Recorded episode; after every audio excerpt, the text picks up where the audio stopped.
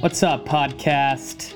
This is episode 202 and a half, and this one is special because I've had a lot of people reach out to me saying that they actually really, really enjoy my solo episodes.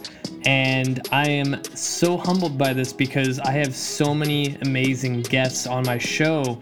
And anytime someone adds me on Facebook or Instagram and we start chatting, I always ask, you know, what episodes are the most helpful? And they all say it's my solo episodes. And it's like the most amazing thing I could, like, ever imagine. So honestly, thank you, thank you, thank you. So what I did is I compiled the top five solo episodes in 2018 into one, just like I had my top five most listened episodes. So I just took all my solo ones that were the most listened to, most appreciated, most downloaded, and just mushed them together. So here it is. Here you go. We talk about some awesome shit. Hopefully, you enjoy. Here's the first one. So, to get started, I always like to do my little intro and uh, kind of go from there. So, welcome back, you guys, to another episode of Cut the Shit, Get Fit. I'm your host, Rafael Matuszewski, and today I am going solo once again. And shout out to Steven. He still wants one of these shirts. I am eventually going to go meet this guy that I've interviewed and I will give him a shirt personally. Um, actually, with all my guests on my show, my ultimate goal is to meet them personally and hand them a shirt and represent one of the best podcasts in the industry of health and fitness. So, another round of shout outs from my top three cities listening to my podcast this past week. It is number one, Boston. Shout out to those guys. Number two, I'm going international, and I am sorry if I butcher this name, but it's Medellin, Colombia. Really cool that people in Colombia are listening to my show. And number three, this city has been popping up a lot. It's Houston, Texas. Shout out to those guys. And uh, from there, I kind of want to talk about my, you know, 100 episodes before I get into my personal topic that I brought up the other day about um, depression. But on a lighter note, um, you know, it's been over a hundred episodes, and I am thrilled to have gone to this point because I remember when I first started this podcast, I was so freaking nervous that I was gonna suck, that no one was gonna listen, that you know everything that could go wrong would go wrong, and I'm surprised that I'm already here and I'm always trying to improve this show. So for all my listeners out there, feel free to reach out on Facebook, Instagram, Twitter, or whatever it is, and let me know what you want to see or hear more of or less of, or just have a suggestion on how to make it better. And I want to make this podcast the best there is. So any kind of feedback would be great. And um, I, I just wanted to share a story about when I first started this podcast. I remember um, just taking my laptop, going into my closet, which is like right back there, and sitting in there because I felt embarrassed that maybe someone down the hall in my apartment building would hear would hear me, or the people outside because I my windows open would hear me and make fun of me. Um, really stupid stuff. And I remember pressing record and listening to that recording that I first did of like my story episode one, and I was just like, holy shit, this is so bad, and now it's going to be on the internet forever. And if you actually go back to my first episode, it was just horrible and it's weird because I've had some people listen back to it and they're like, "Oh, you seem like a natural from it." And I'm like, "Nah, I was really nervous and I wanted to throw up when I was recording, and I was lucky it didn't go all over my keyboard." But you know, as you if you've been listening since the beginning and you know you kind of followed me as we went along, um, I you know I improved a little bit, a little bit, a little bit, and I took time to figure out um, better ways to interview people, trying to get better like answers from people that have never been on a podcast and kind of gave me like one word answers because those people kind of suck when they don't really give you the feedback. Like the best guess I've had is where I would be giving them a question and the moment I'm not even done my question, they're already answering me because they have all this like thought and idea that they want to put into this um, question I'm giving them. Those are the best interviews. But are some people that are just shy and don't have that, I guess, charisma to kind of like just jump on board and be really good at just conversing with somebody else on a podcast. So one of my main missions was to figure out what's the best way to um, you know, get those people to open up. And I think over the course of 100 episodes, it's been going really well. And I'm always looking at a way to improve. And, you know, if I find anything online of how to interview better, I'm reading it and even asking questions that are not even relating to fitness and health, but you get to know the person a little bit more. And um, I actually enjoy doing that more than just asking, "Oh, what's your take on the ketogenic diet?" Crap like that. Um, the other cool thing that I started doing, I think it was around the episode 70 mark, was you know solo episodes like this that have now turned into Facebook Live, Instagram Live videos, and you know the people that have been listening to my um, podcast that add me on Facebook, I will always message them and be like, "Hey, thanks for adding me. How did you find me? Turns out it was my podcast. And I'll, I'll ask them, like, what episodes have you listened to? Which ones were your favorite? Which ones did you hate? And what do you think of my solo episodes? And almost, actually, every single person said they were really good. And I was surprised by that because I'm just like rambling about random shit all the time. And they said that it, you know, made them feel like they were connected and it was more personable and they, it almost felt like I was talking to them. I was talking to them directly, and they could actually feel what I was feeling when I was talking about at that moment. And you know, one person I interviewed on my podcast asked why I wasn't doing solo episodes, and honestly, I didn't have an answer for him.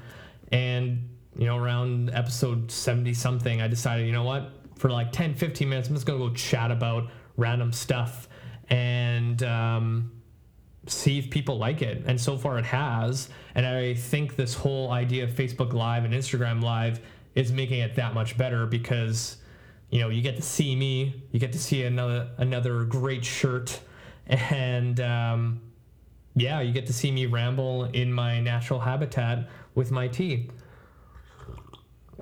So the thing and topic that I want to talk about today, which is really, really important to me, is this topic of depression.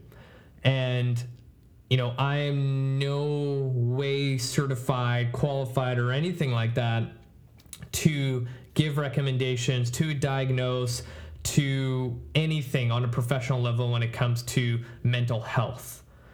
But as a person who has been through depression and multiple times actually, I can share my own personal story, my own personal struggle, and I wouldn't say I've overcome it, but there was ways for me to get by, to keep going each and every day.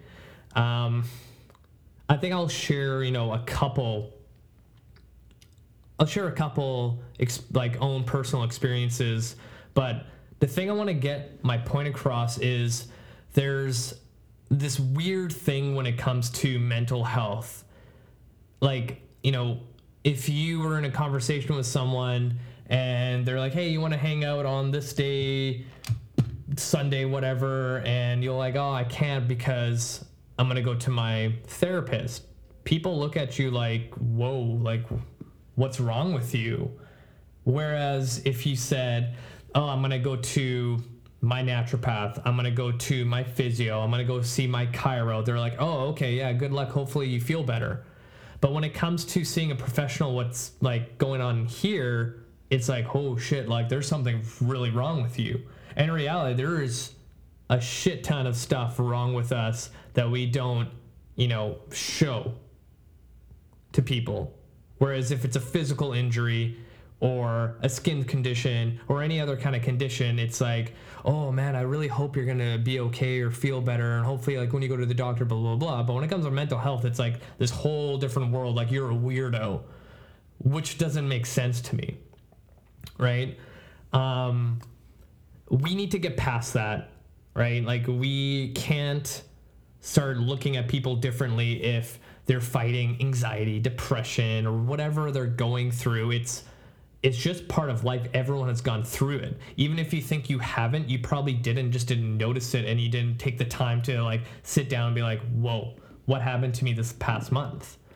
Now, my first experience with depression would have been with you know when I was in high school and I was overweight and literally did not know what the hell was wrong with me.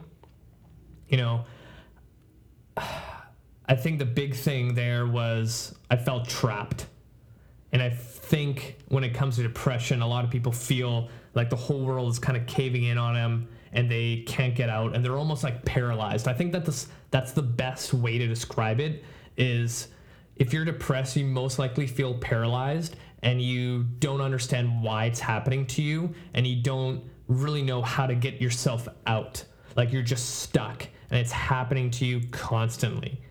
So when in my example when I was it hit me hard in grade 8. You know, like all my friends were really really fit and athletic and I was this 200 pound kid that had no girls noticing them, girls calling me ugly, disgusting. I would never even think about you, blah, blah, blah, blah, blah. And that just like crushed me inside, you know. And some people might argue, like, oh, you just felt bad and sad about yourself. You're not depressed.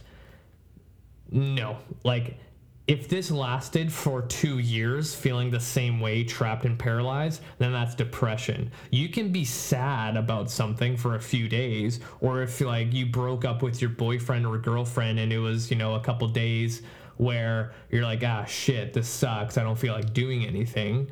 But when you are depressed for two years, well, sorry, sad for two years, that's depression. If you can't get yourself out, you don't feel like doing anything, like being able to get out of bed and getting dressed is like a huge accomplish accomplishment for you, then that's depression.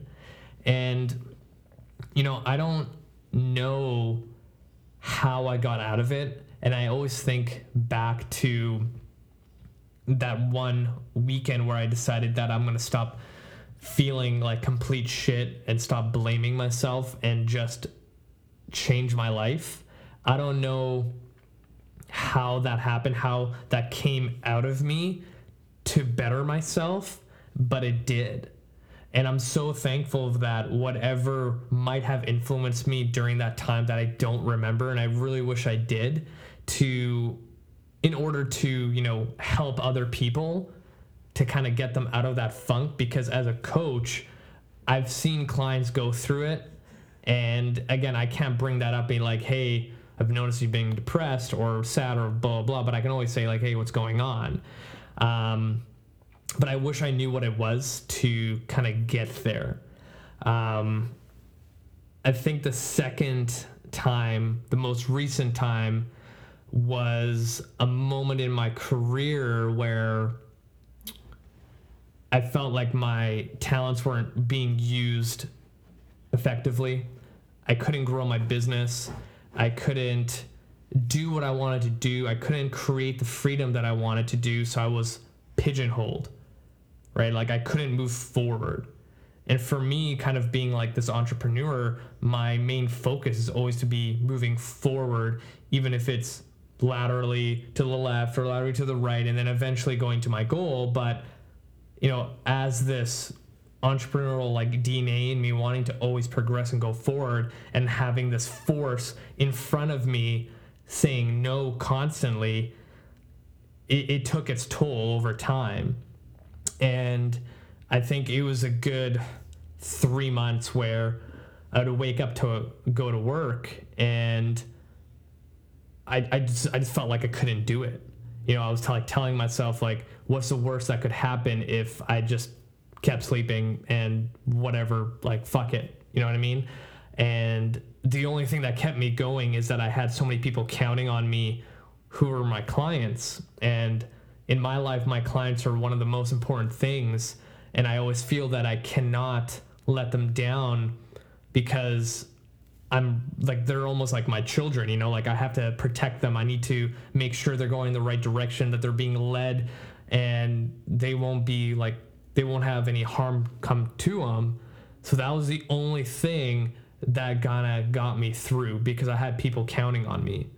And you know, I remember there was times where, you know, after I train all my clients in the morning, come home and kind of work on my computer, I had no motivation know nothing to even like answer an email.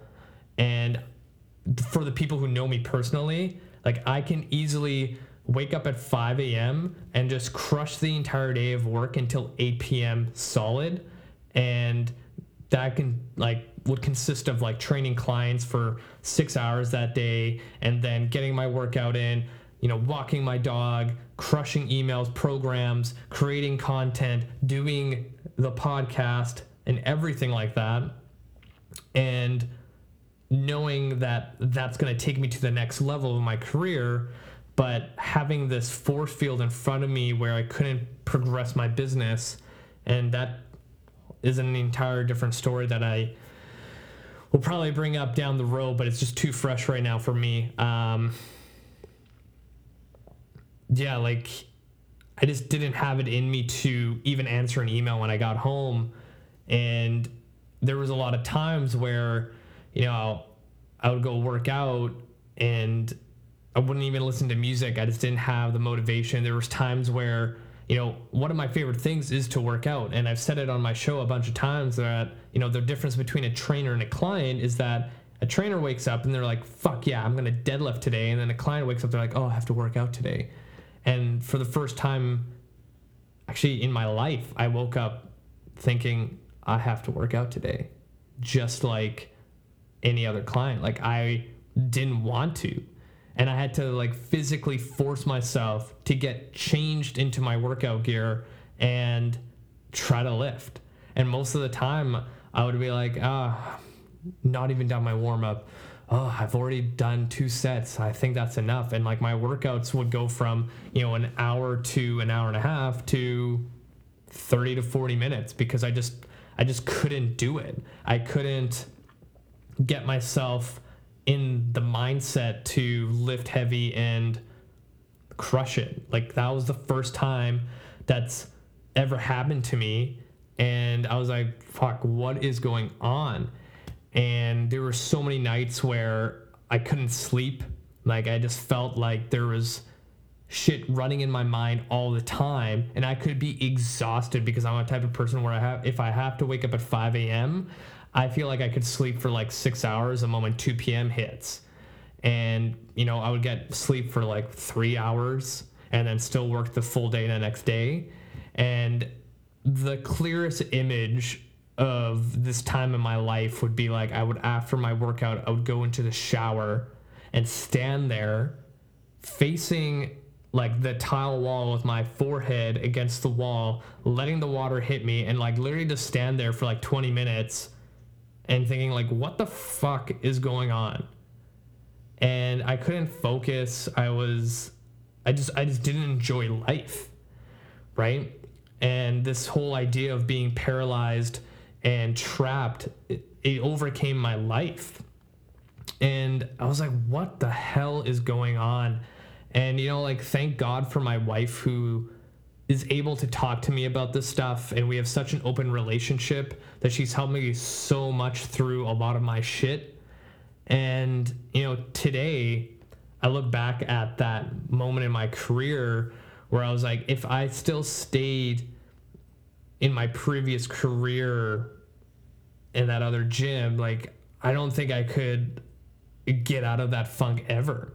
I think it would take a toll on my marriage. It'd probably take a toll on my life, and who knows what could have happened. And thinking back to that moment of what was going on and kind of comparing it to my first experience with depression back in high school, there was a, similarity of me almost changing. There was a moment where I felt like I needed to change. And if I had to give advice to someone, whoever is depressed or is dealing with issues, if you ever get this like small little feeling in the back of your head or a small thought that runs through your brain where you felt like the only way to get out is changing one thing, like fucking jump on it because that is your lifeline. Like jump on that thing and just keep going. Um, looking back at it, it's always been that little thought that I had to just jump in, leap 100% in, and it's always led me to some amazing change in my life, like life changing stuff. So now I'm at a position where when I wake up, I, I can't wait to go to work, to see my clients, to be in the environment that I'm in, to work on new projects. Like I'm more busy than I've ever been in my life, and I absolutely love it. If I was this busy in my previous position, who knows what would have happened? You know, I who knows? I, I always think of the worst case scenario, and that's what would probably have happened. So, you know, just being open like this, I, I already feel like there's like a huge weight lifted off of me. And I think for people dealing with any kind of mental health issue is just to be open with others. And it's easier said than done, even if it's one person, even if it's like, why don't you even do a vlog, a personal vlog to yourself, just to be able to, you know, open up? And it might even sound stupid, but like as you're driving your car, like talk to yourself. I do this all the time. Like I have all these thoughts running through my head all the time, and just, you know, talking to yourself can help. Um, but I hope that anyone that's listening that is fighting any kind of depression, anxiety, or any other kind of mental issue, like you need to know that there's always a place for you in this world. There's always someone that is willing to help to listen to you.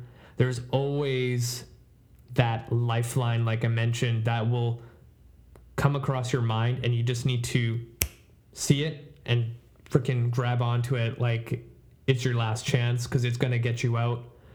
And I hope that me rambling about this stuff helped at least one person or maybe made one person think about this topic a little differently and are like, oh, okay, that makes a lot of sense. And I think I'm just going to end it there. And if anyone wants to talk, if anyone wants to reach out, I am here.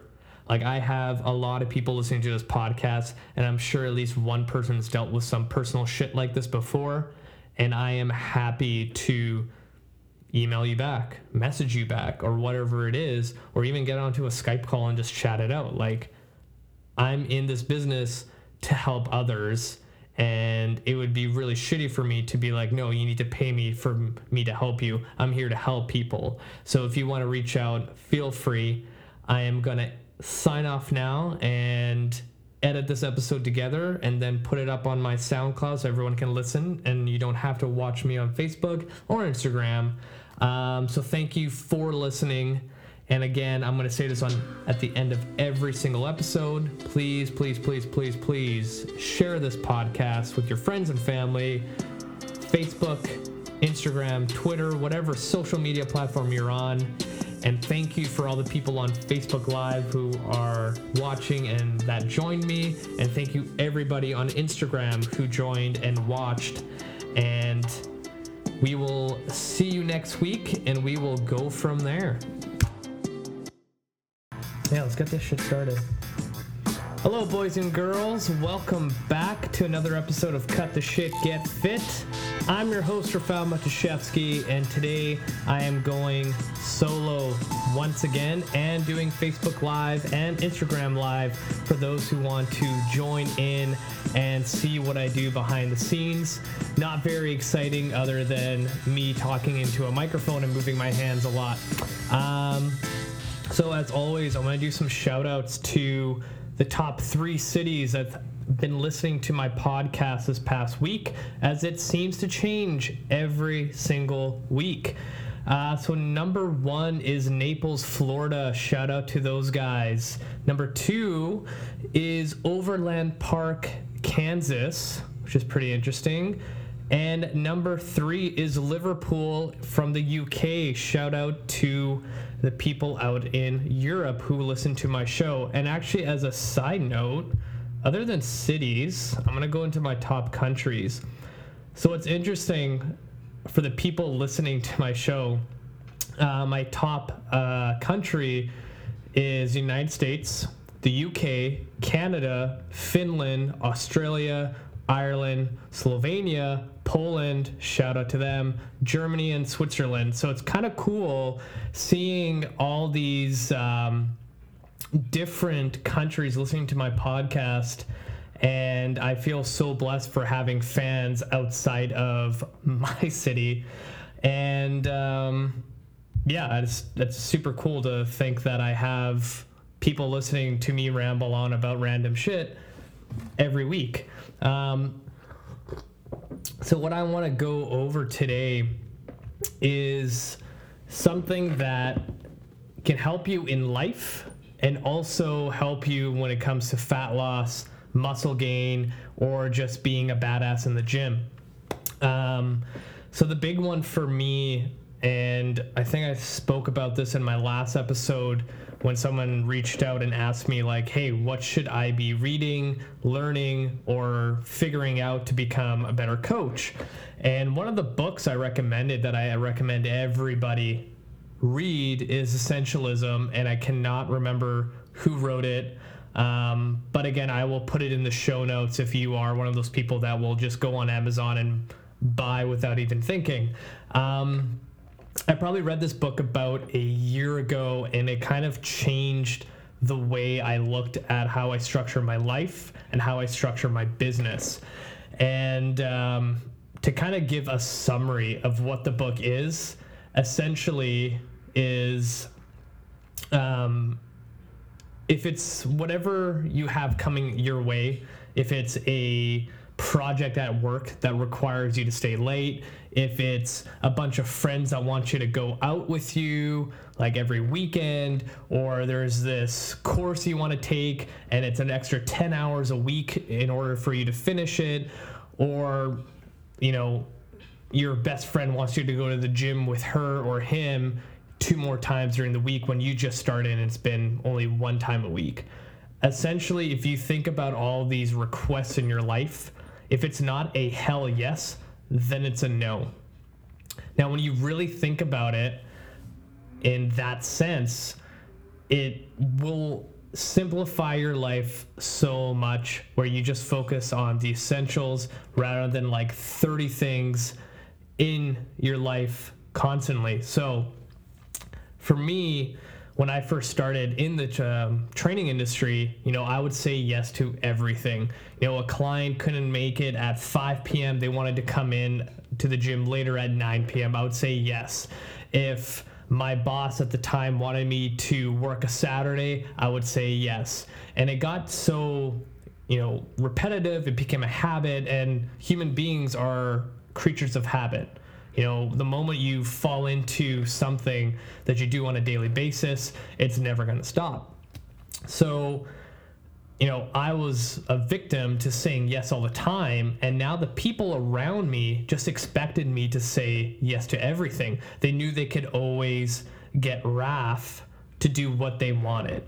And also like I'm I'm I'm a nice person and I wouldn't want to say no to people because I felt bad about it. But you know, after reading this book, I was like, holy crap, I've been burning myself out because what happened was rather than you know working 40 hours a week it ended up being 60 to 70 because i kept saying yes to all these different things when in reality it do- didn't really do anything for me so the hard part is how do you say no without being a douchebag or an asshole or people start thinking like hey what the hell dude you always would come through for me but if you structure the sentences a little bit differently where they would be the asshole. So, like, an example would be uh, here's an easy one. If someone wanted me to work a Saturday, I would say, you know, normally I would say yes, but this Saturday, I promised my wife I would hang out with her because all week I've been working from 6 a.m. to 8 p.m. So now the conversation has turned, and that person asking you a favor was like, well, now I can't really guilt them into doing what I want. And you also have to think about priorities, right? So, like, what's the most important thing to you? So, if you had to make a list, and this goes back to something I was talking about, like, I don't know how many months uh, ago, um, like the four burner theory, right? So, on your oven, you have four burners. You can only cook four things at a time and if you structure that in your life, like you can only focus, you know, all your efforts on four things, and where are your priorities on that stovetop? So, you know, some people who take the time to actually do this exercise, you know, hopefully your first burner is going to be yourself you should put yourself in front of everything and not put yourself at the very bottom. You know, number two could be your family, number three could be your health, and number four could be a hobby or whatever it is.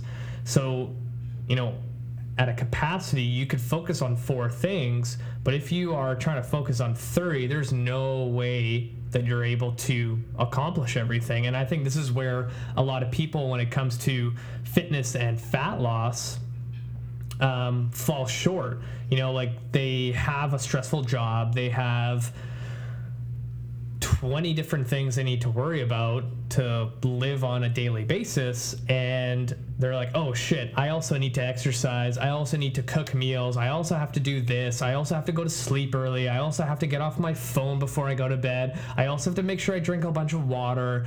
And the list keeps piling up. And you know either that four burner analogy there's no chance in hell for you to be successful unless you take something from one of the burners put them at the bottom of the barrel and put your health or yourself in there. And, you know, it's a lot easier said than done, but that's one of the things that you need to focus on to be successful in anything. You know, if I wanted to go to university and take a semester of whatever class, there's no chance in hell that I can even do that because I already know my schedule inside and out. Like I put in probably 60 to 70 hours of work per week. And if I add another thing, there's no way for me to do that unless something else suffers. Right. So that's another exercise that I like to give my clients or just people who always say yes to things. And I've seen it with a couple of my online coaching uh, clients where uh, there's one in particular I'm thinking about where they will say yes to everything. So here's like a little case study.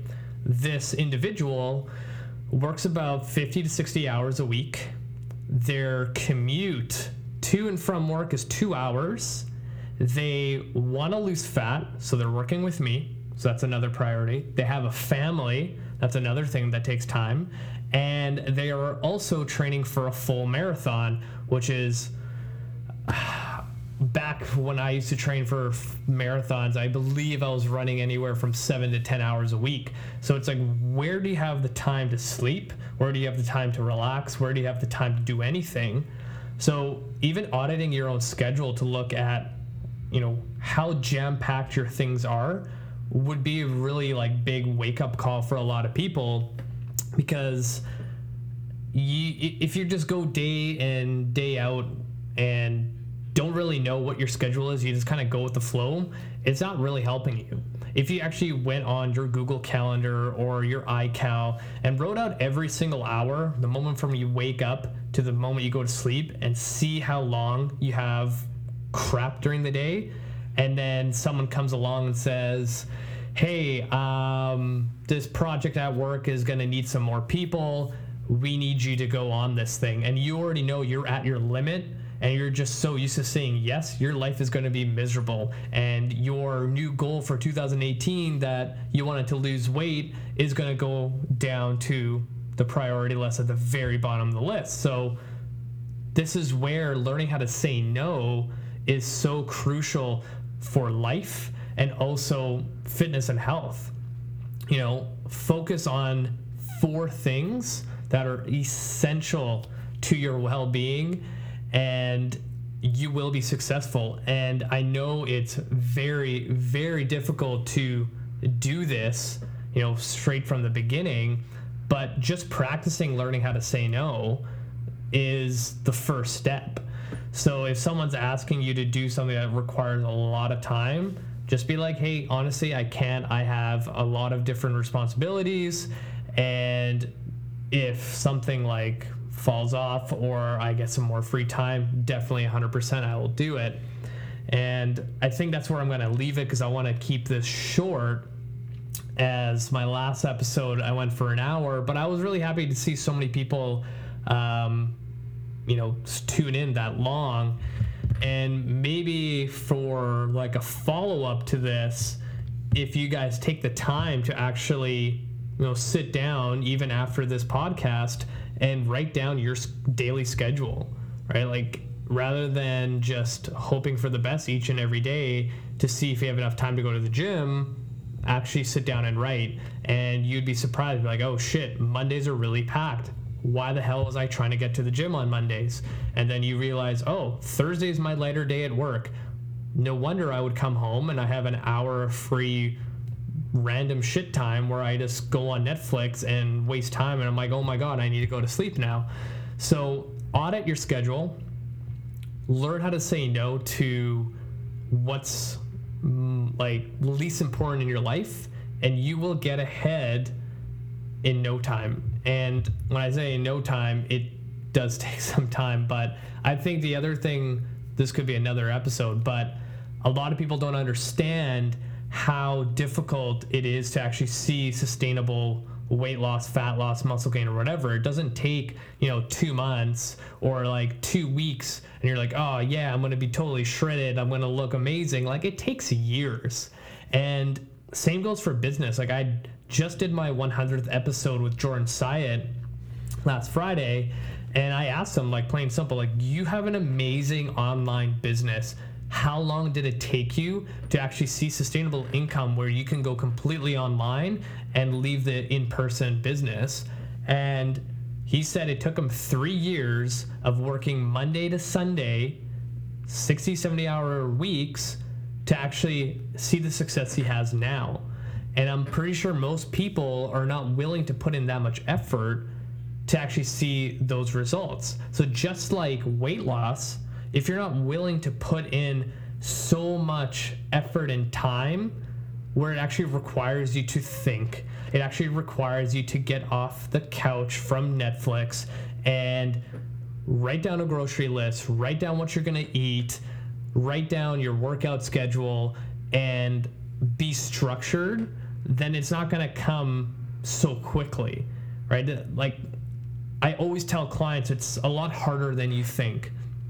So if I had someone that's goal was to get a shredded six pack as fast as possible, I'm to be blunt as possible with them and ask, like, are you willing to sacrifice X, Y, and Z? If the answer is no, then get it out of your head that in three months you're not to be shredded. It's to take years. And if you're willing to wait that long, then awesome. If you're not, then you're always to be in that position in the middle where you're not going to see the success as fast as possible. You're going to get frustrated and eventually get to the fuck it, I'm not going to do this anymore. So if you get it out of your head where, you know, for the average human being, there are the outliers that can do amazing things, but for the majority part, get it through your head that it's not going to be easy to see the success that you have in your head. You know, this is where the fitness marketing pisses me off so much. You know, they market all these diets and cleanses and all this bullshit that you can change your entire life to two to four weeks when we all know deep down inside that's not how it works. There's no secret pill, there's no secret fat loss hack. It's just hard work. Just like you know, by now people understand that when they go on Facebook and see learn how to make an extra $500 per day from the comfort of your home is most likely bullshit. But for some reason, when it comes to fitness and health, if you saw something similar where it's like, hey, lose 10 pounds in a week and then lose 20 pounds the second week, you're like, oh my God, I need to start doing this. That, like, it blows my mind how many people fall for that.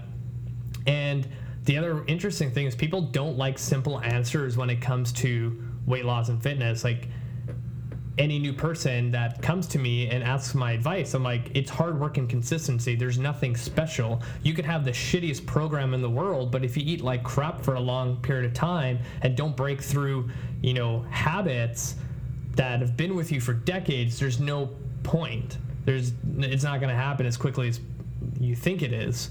Um, so I kind of went on a side rant on there because it kind of pissed me off when people continually fall for what the fitness industry is marketing to them, and we need more people that actually speak the truth when it comes to fitness and uh, weight loss. Um, but going back to my original point is learning how to say no. Um, I will put the book I recommend in the beginning in the show notes. I highly recommend you read it.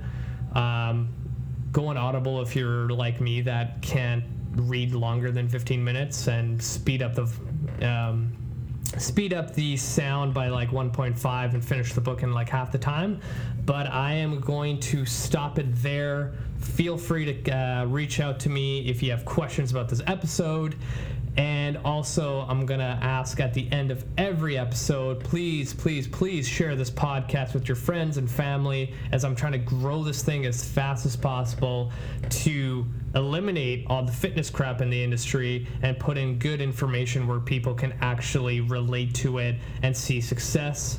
So I'm going to end it there. Thank you for joining me. Thank you for all the people on Facebook joining me and everybody on Instagram joining me. Thank you, and we'll uh, see you guys next week.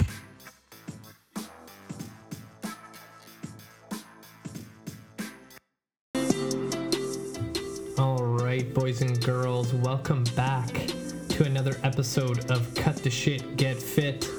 I'm your host, Rafal Matuszewski, and today is episode 101, and you got me solo rambling on for the next little bit.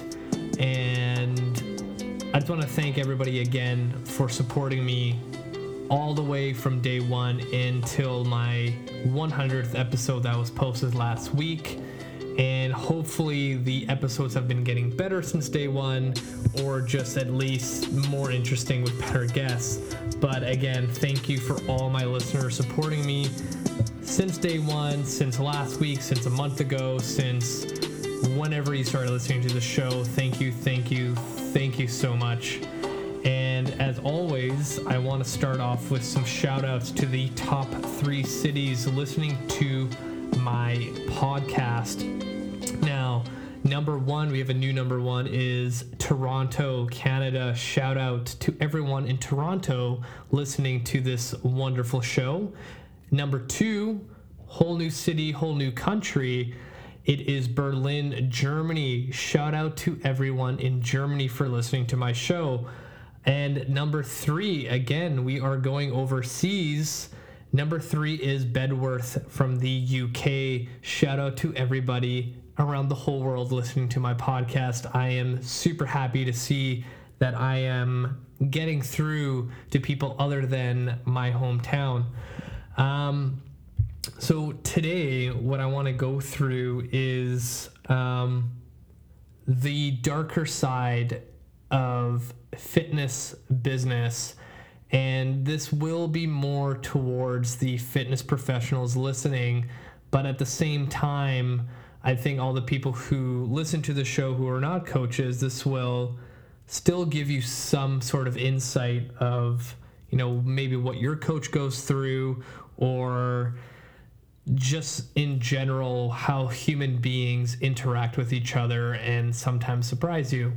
Um, I think in my last, you know, solo episode where I was talking about depression, um, I kind of mentioned about my previous work with my business partners of being kind of pigeonholed and couldn't progress the way that I wanted to.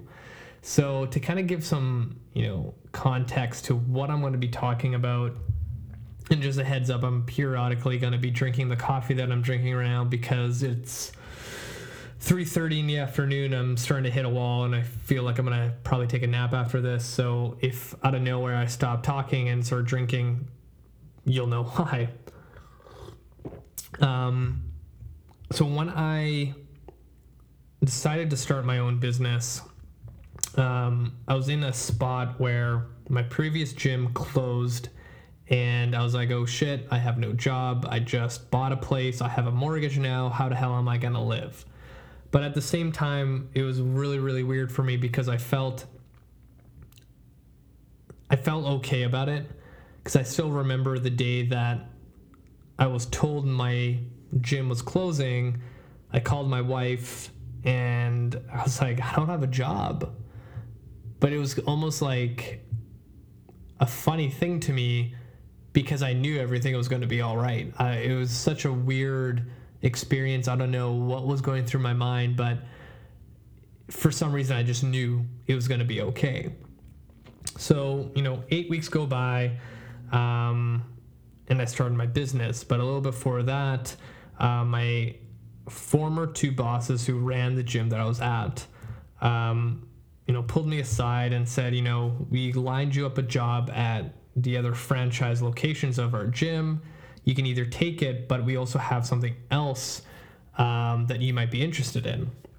So, to my two business partners, well, soon to be business partners, my two bosses, uh, thought it would be a good idea to create a company together and have that as our umbrella company. And then underneath the umbrella companies would be our own separate companies. So we would all share costs of running a business and then be our own entities and do what we're really good at. And I was like, oh man, that sounds amazing. Right. So I get to still work with my bosses and now they're my business partners. So I'm getting my two feet in as a business owner, running my own business like I've always wanted to. And I get to keep my costs low because we're going to be sharing the costs of different things that are going to pop up. And this is going to be great. So I was really, really, really excited to get onto my next kind of like chapter of my life and my career. So fast forward, you know, eight weeks down the road, and my goal was to train as many hours as possible to save enough money because the next thing in my life was to, you know, ask my girlfriend to be engaged to me and eventually have her wedding. So I'm like, oh shit, I need to work as much as possible to save up some money to get this wedding thing together. So when myself and my two business partners were looking for a space to train in the location we were at, um, we originally were going to start at the rec center, and I started training some clients there. And because out of the three of us, I wanted to train as many hours as possible. So I wanted to work 35 hours of training per week just to save enough money. While the other two wanted to train maybe five to 10 while focusing on their kind of online entity, which is like whatever, cool. So I decided to go do both because I knew that, you know, online training and just having an online brand is very important when it comes to trainers or just the fitness industry in itself. So I did both. Um, we found one place um, where they were looking for contractor coaches. So when we went in there and met with the owner of the gym, he started talking to my one business partner. So my boss had experience with running a gym and contracts and everything on the business side that is not appealing to anybody else to learn. So he was kind of taking charge of all that kind of crap that I had no idea what was going on. I had no clue as much as I could read out of business books and things like that. Like when it comes to negotiations on how much money you're going to give to a gym to be able to train your clients in, I had no clue. So he took the charge of that, which is like, by all means, go for it. I have no experience. So then, you know, he would talk to them, talk to the the owner of the gym, and then my business partner would tell me and the other business partner, you know, what the lowdown was. What do you think? Should we go do it? And typically, what you'll see if you wanted, as a coach, wanted to um, rent space from another gym owner, there's a couple different ways of doing it. From the gym owner side, if it was me, and I understand why some other gym owners do this, is they're going to draft up a contract and you're going to be stuck there for a year. Now, this gives insurance for the gym owner because now he or she knows that they're going to have this one trainer bringing in a certain amount of money and guaranteed um, rent for the gym. So there's two ways. So if there was the contract laid out, it's either going to be a percentage or just a flat fee. Now, depending on the size of the gym, depending on some other different factors, the flat fee might be different. So, say if the gym is just open to coaches coming in and training their clients, then the flat fee might be lower than a flat fee in a gym where they have, you know, regular people just coming in to get their workouts in because now you have people that you could sell to. Now, a typical gym where you could just bring in your clients and there's no other people coming in can be anywhere from a thousand to fifteen hundred dollars a month. And you know, if you're generating five grand to 10 grand a month in revenue, that's not so bad. The other option is that some gyms will put a percentage on how much you bring in. So, say you are bringing in seven grand a month in personal training of revenue. 20% of that would be 1400 a month that you just sign a check to the gym in order to train your clients. And then all you would have to pay for is like some sort of payment processing system whether it be like paypal mindbody whatever it is uh, if you're using a training software that's another fee if you have to pay for liability insurance because sometimes as a contractor the gym's not going to include liability in that contract so you might have to pay that out every month and having those two options in a contract, you know, one year, it sounds like, oh, that's not a big deal. But you also have to think about other factors. You need to ask yourself, you know, do I want to stay in this environment for a year, knowing that if something happens in the staff, if there's, you know, who knows, there's so many different things that could happen that might make you feel like you can't stay there any longer. Now, I would highly, highly, highly suggest meeting all the other coaches in the gym because they're probably you're probably not the first one.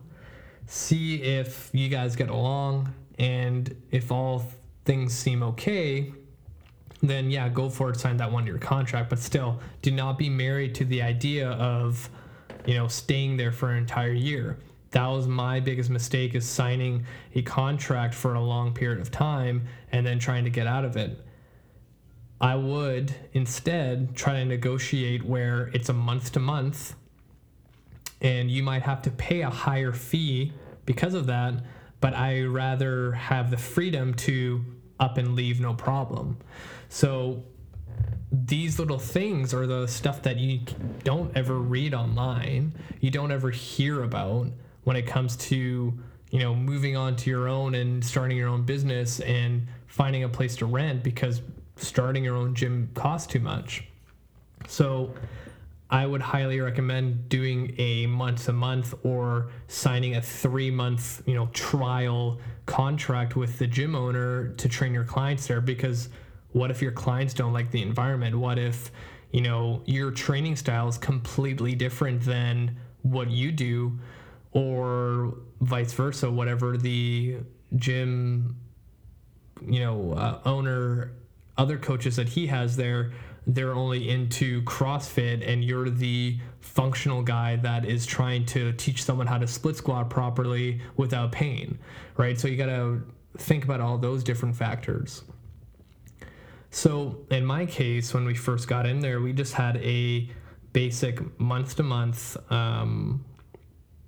percentage, and I believe it was 20%, which wasn't bad. So if you are bringing in seven grand a month in personal training, that's 1400 in rent, and then you're just paying your expenses. So what I had was a schedule and payment processing system, a training software liability insurance and you know i put money away for accounting fees bookkeeping um, little stuff that you don't ever think about um, and even um, put setting aside money for like cash flow so i'm not putting all the money that i make into my bank account and just spending it like an idiot so those were kind of the first couple months. I would say six months of that was structured that way. And then what was happening at the gym was, you know, the other coaches started quitting and or just moving on. And even there was a clinic in the gym space that we were in, and you know, the one chiro that was there, he was working at two different clinics, and the other clinic he was getting more patients, so he decided to move there full time. They also had an RMT and she was just part time and found more hours at a different clinic and moved on. And then it was just me and my two business partners at this gym. And my one business partner had an idea that, hey, maybe we should use this as an opportunity to, you know, take over the space. And, um, you know, I thought it was like, yeah, sure, that'd be awesome. But at the same time, um, I should have kind of thought about it a little bit more, maybe spoke to someone in the industry that knows a lot more in business than I do, maybe ask their opinion. But, you know, I would have been happy looking back of just paying 20% and having the freedom to move if I really wanted to. Because again, you don't know what's going to change down the road. So when my business partner suggested it, I was wasn't against it, but you know at the same time I wasn't thinking as I do now because I just know more now, and I think the best advice I can give to any coach looking to step into business, whatever you think is okay or you're not sure about, 100% go talk to somebody who is in the fitness business that's been there for a while and has experience in this and just ask them. That is going to save a lot of headaches, nerves, moods, whatever. Just it's going to help if you take the time. And, you know, when I was talking about the cliff notes of my career in that book, Essentialism, like honestly, I would 100% buy that book and read it because out of all the books I've read in the past three, four years, that's the one that always stood out to me because the basic principle of anything you do in life is that if it's not a hell yes, it's a no. So you can apply this rule into business that if a new opportunity comes and you're so unsure and you can't say hell yes, go to someone who has experience in the field and ask them. And they can give you so much more insight and then you'll be like, oh, okay, I don't know what I was thinking about. This is definite yes. Or the other where you're like, holy shit, I can't believe I almost said yes to this. So when it came time to my business partner talking to the gym owner and kind of pitching the idea of, hey, you know, we want to take over the space so that we get exclusive use and kind of run it the way we want it. And you know, the gym owner came back and said, you know, we can definitely talk about that and structure a deal. So this is where a lot of stuff went over my head when I first got into the situation. And I kind of just went along with it because I just didn't know any better. So then my business partner came back and spoke to me and the other one and said that hey, there's this is definitely a possibility. Do you guys want to keep going with this? Because you know X, Y, and Z. So my business partner kept bringing it up, saying that it's going to be a really good you know step for us. We can work um, closer together on this and build the gym that we've always wanted to. So in my head, because I've always had it in the back of my head, I'm like I would want to open up my own gym, and thinking about it, I'm like, oh, I'm kind of like shortcutting it into owning my own gym. You know, I can hire employees, I can build a community that I really want, I can do all the stuff that I really wanted to without, you know, forking up a quarter of a million dollars to open up a sweet facility because I'm already at one. I can just take over and rebrand it.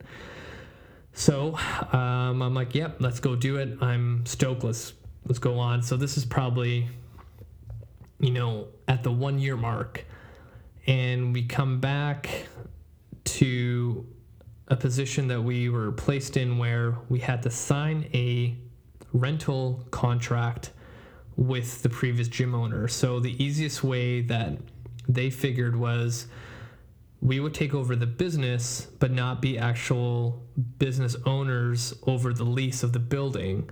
The name on the lease would still be um, on the previous owner, the owner would step away, have no say in the business. They're just there to collect money and to pay off the lease and blah, blah, blah, which is awesome because when you think about it, when you become the owner of a gym, now you're responsible for the building. If the roof leaks, you have to deal with it. If something breaks, you have to deal with it. In this case, we were the owners without being the owners, if that makes sense. So, they came up with an agreement where, you know, they thought it was fair that because we're going to be taking over, have exclusive use, rather than just paying the lease, we're also going to pay the lease and repay the initial investment that the previous owner put in. This is something they don't tell you anywhere in the industry. I've not seen this. I've not seen articles written about it or anything like that. So, again, to put some context in, the previous owner got an investment of a quarter million dollars from his buddy to open up this gym. And then, as the gym started generating revenue, he would pay back the investment. We come in, we were the only coaches left.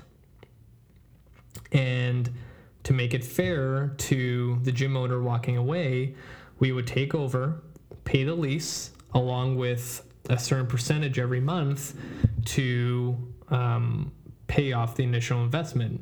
You know, both sides are happy, and there you go. This was probably the biggest mistake because, at least in my opinion, we had an opportunity to get the rent to what we wanted. Because if it wasn't for us, that gym would have closed down. The other previous gym owner had nobody in there. It was just us three. We could have easily just found another location or just built out another location. Um, and even one of my clients that I was speaking to during this whole time, he was even saying that, you know, if it was him, he would have squeezed out every single dollar as much as possible to take over and I was like, you know, I didn't think anything of it because at that point I had no idea what we were doing. And all I wanted to do was train my clients, process payments, and make a paycheck. So, you know, next thing led to another. I'm sitting in a room where I am signing a contract with witnesses, and this contract was, you know, drafted up. And I was like, holy shit, I'm sitting down here and I'm about to sign a contract for four years. And that was, I still don't know why I didn't like think of it again. Like, what, why didn't I go reach out to somebody in the industry, like I said earlier, for anyone listening, and just ask like is this a good idea? Is the rent too much? Blah blah blah blah blah. But it just moved so fast and all i could think about is that i needed to save money because i didn't work for two months when the old gym shut down. I have a wedding coming up. I have expenses blah blah blah blah blah. And the next thing i know i'm in this contract. And when i think about it now like probably that next day is when shit went down the way i didn't want it so now I'm into a contract for four years. I'm stuck there. And, you know, we took over this gym, and I was really excited to um, build something special. You know, and I had this idea of hiring employees, having, you know, a lot of clients coming in, and eventually being that coach where he steps off the floor and runs the business. But everything I wanted to do was always turned down. And this is where my mindset kind of shifted. I was like, whoa, whoa, whoa, wait a minute. Us three business partners are not going towards the same goal. You know, like that's another piece of advice is that if you're going to go into business with somebody, you need to sit down and actually talk about what your vision is for like 10 years down the road. What do you want to achieve? What do you want to see? And if they don't line up, then there's no point of going to business with them. And we never did that. And I think that was one of the biggest mistakes that when I look back at the whole experience, that's probably why it never worked between the three of us you know, these are the small little things that you don't think about and they add up down the long run. So the other thing too when you're thinking about you know running a business with somebody else, they need to be the complete opposite of you. If you are, you know, the coach that is so into the science and the training and is all about form and is all about everything has to be perfect, but is really shitty at marketing and sales and systems and things like that, then that coach should find a business partner that is the like mirror reflection to be what that coach is not. So find someone who's really good at marketing and sales and personality to drive the business. Because now you have a coach that can focus on what they're good at and another coach that's really good with people talking and marketing and everything like that and that business will do really well. In this case with my business partners we were all kind of the same. We all really focused on the training. We all focused on you know where we wanted to progress by ourselves. And we also were kind of lone wolves where we work really well alone but we're able to get shit done. But we never had that one person in our partnership that could kind of be the glue that brought us all together to kind of rally us up and be like hey this is where we're going. I'm the person that's going to steer. You guys are the ones that are going to paddle so make sure when you go into business with anybody they are either on the same wavelength as you and they're super excited. And even at that point, be self aware enough to know that, hey, if the fact that we are the same, are we going to be good enough to excel in whatever market that we're jumping into to actually make a living and to make a profit? Because sometimes just getting someone that's even outside um, your industry to jump in and look at it from a different angle like, what if you hired a marketing person to do all your marketing while you do what you're good at, is which is the training? This is the stuff that you don't really see a lot online, and there's so many coaches out there that want to do well in business and work for themselves, and they do it, and they're like, "Holy shit! I have so much stuff I need to do. I have no idea how I'm going to make enough money this month to do X, Y, and Z." So find someone that can complement what you do. Now, when I started seeing all these kind of roadblocks, as I was kind of the type of person that had this vision of, you know, helping as many people as possible and their vision of business was completely different than mine. And I would say, you know, after four months since I signed that contract, you know, our that's when I realized our visions were completely at the opposite spectrums, and I was like, how the hell did I end up in this situation? I ended up in a situation where I did not want to be. And then when I realized that anything I wanted to do with my business was blocked by two other people. So that's really demotivating. So, anyone out there who runs their own business, who understands that being an entrepreneur is all about, you know, trial and error and trying new things to see what sticks and what works. And most of the time, like 99% of the time, everything you do fails anyway and you're looking for that 1% that you do something right, it gives you results, and you're like, shit, I just need to replicate that over and over again until I make some money. But now you're having this block that that 1% that's going to work is being blocked by two individuals, you get into a really dark place. And if you listen to that depression episode I did a couple weeks ago, that's what I was talking about is that I wanted to do so much more for my business and I couldn't. So I was like at a point in my life where what's the point of waking up?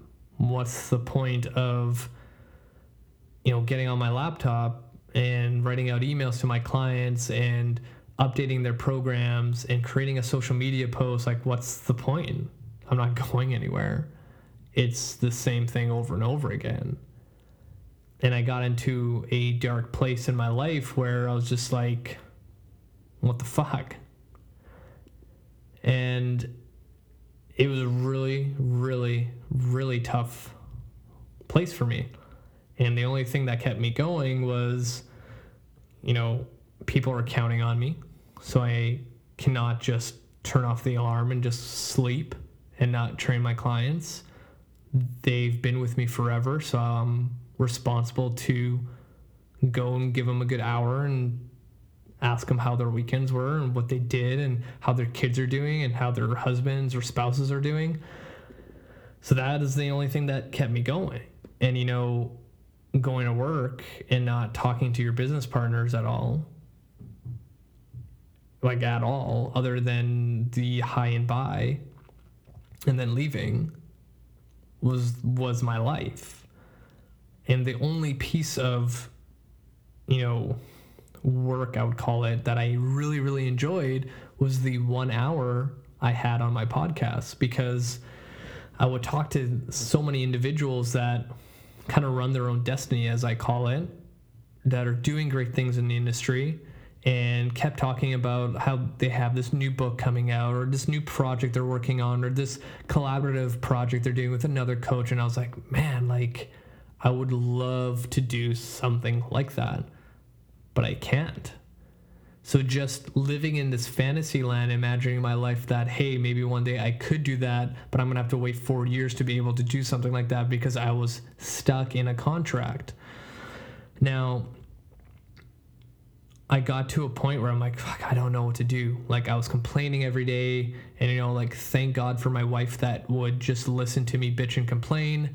And she was the one saying like you know if you find any opportunity to get out like just take it.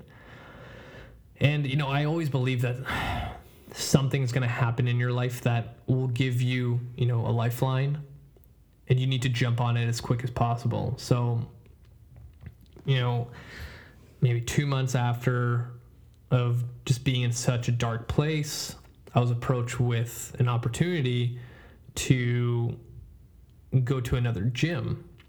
So one of my clients that I trained as employees saw this huge benefit of exercise and health.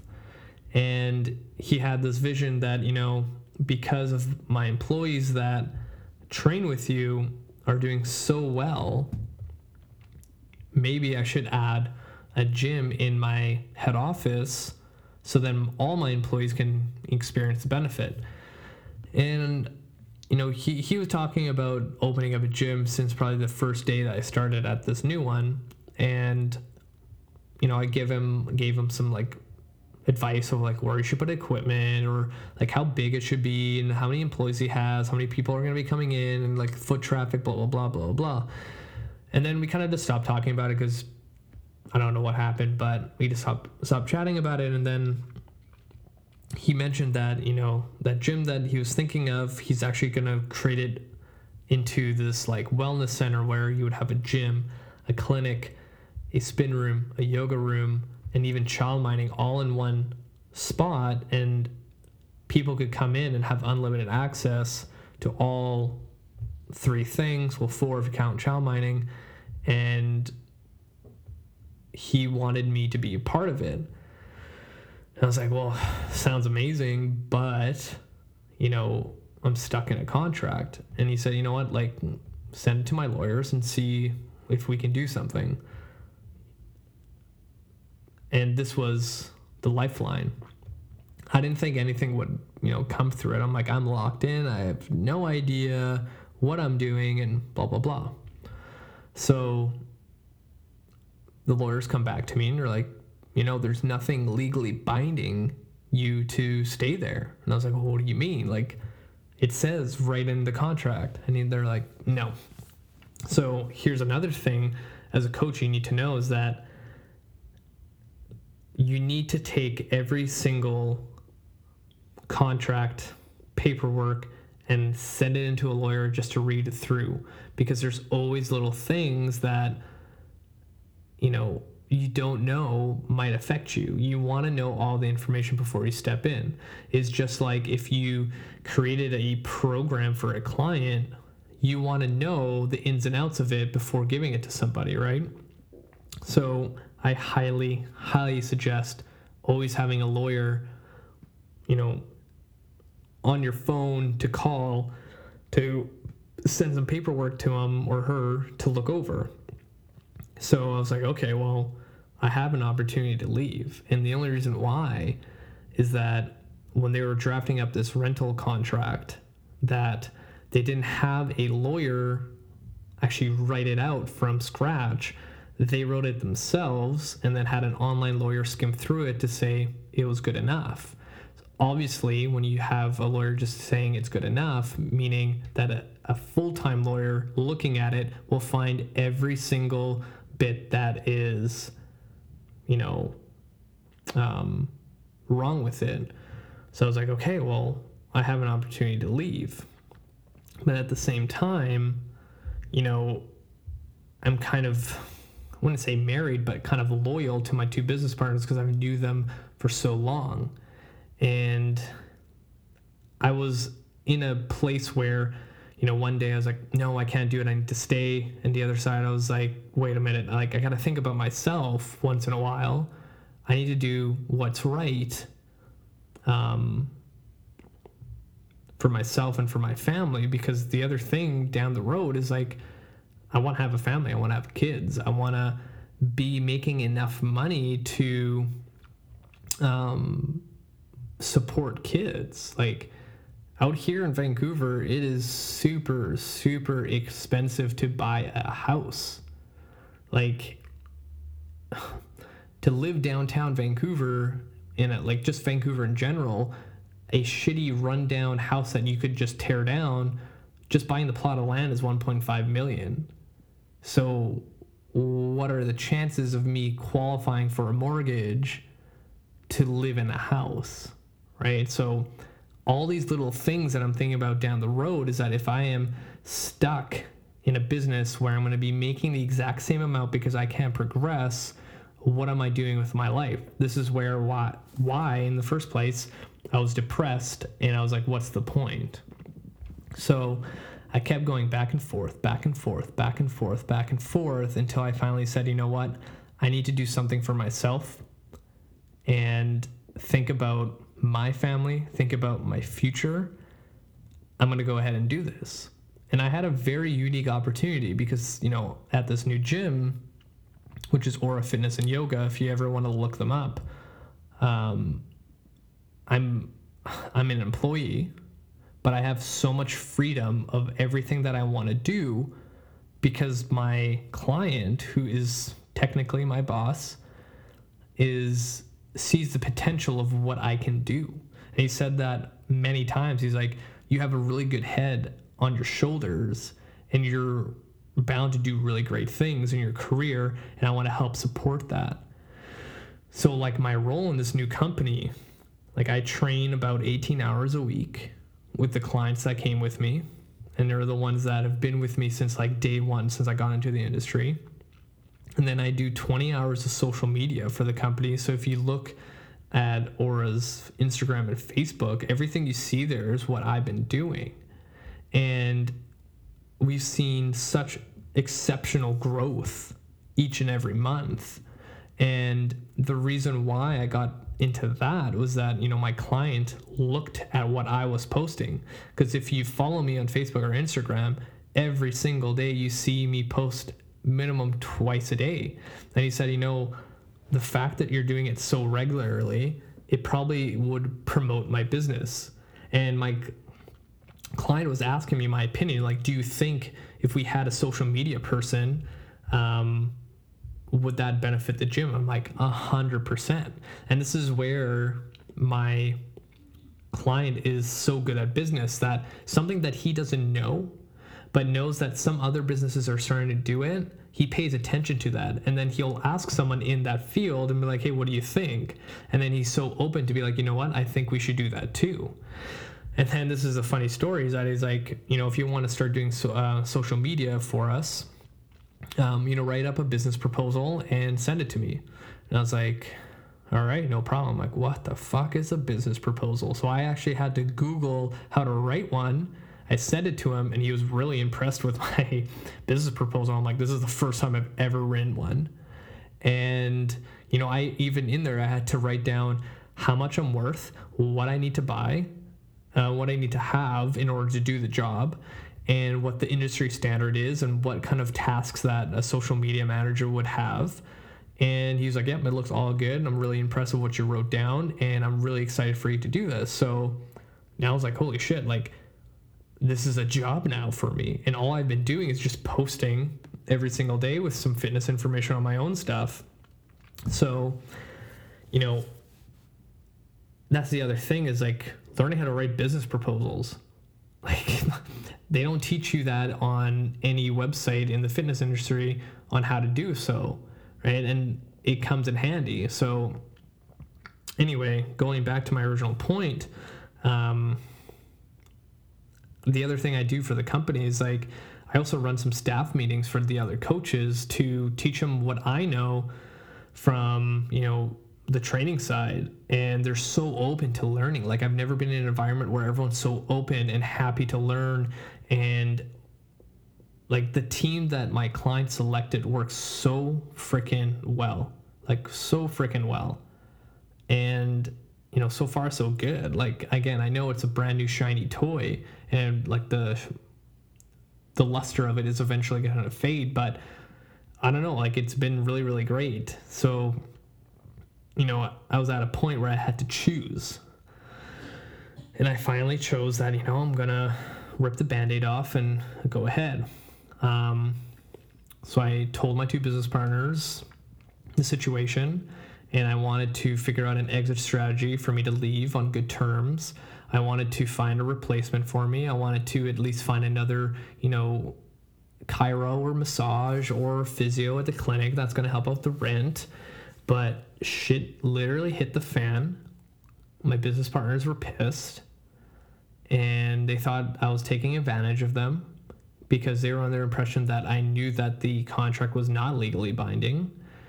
And, you know, there's always two sides of the story. You know, some people will say that I was in the wrong, some people say they're in the wrong, but, you know, I told them that, you know, there's no right way of approaching business partners and saying that you want to leave the fact that I am so young, I've never dealt with anything like this. I think I dealt with it as good as I could. You know, is there a perfect way of doing it? No. Was there a better way of doing it? Probably, but I I don't know well how to how to even do it. So we left on really really shitty terms and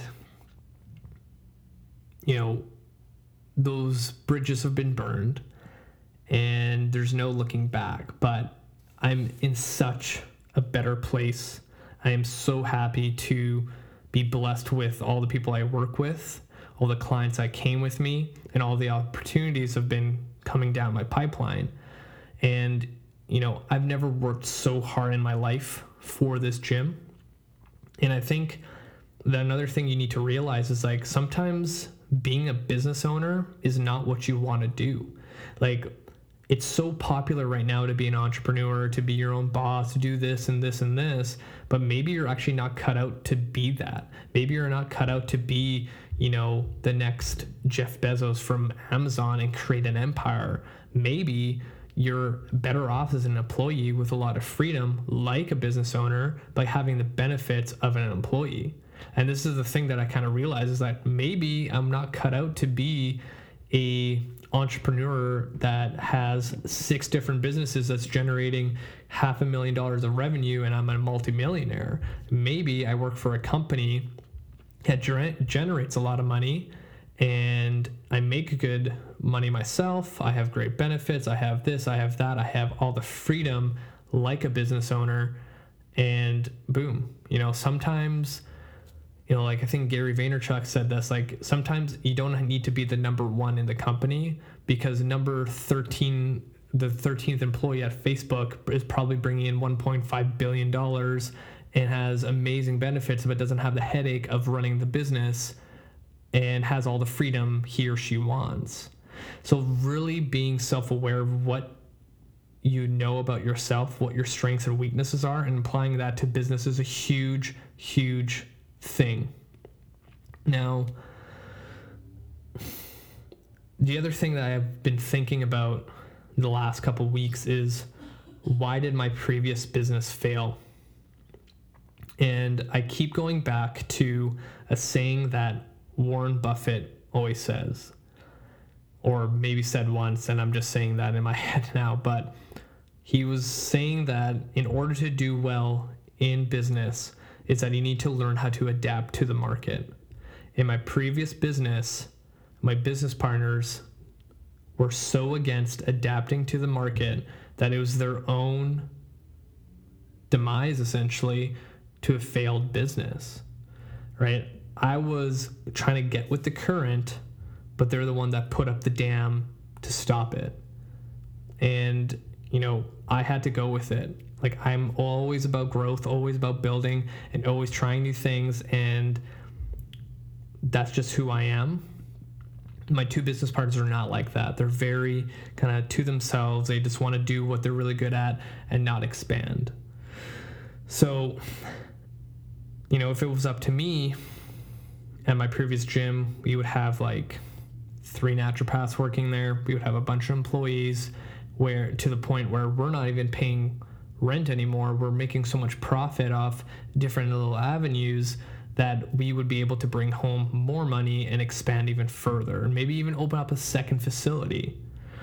But again, their visions did not line up with mine and we kept butting heads and here I am. So there is definitely a darker side to business that people do not think about, do not read about, and you need to be really, really careful with what you sign, what you do, and where you envision yourself. So if you have an opportunity to be part of a new business, part of a new partnership, really ask yourself like the stuff that I brought up in this episode is, you know, is your partner the opposite of you? Is your um, you know visions for the business line up you know side by side? You know are you at a position in your life that you're young that you know in two years your point of view is going to change?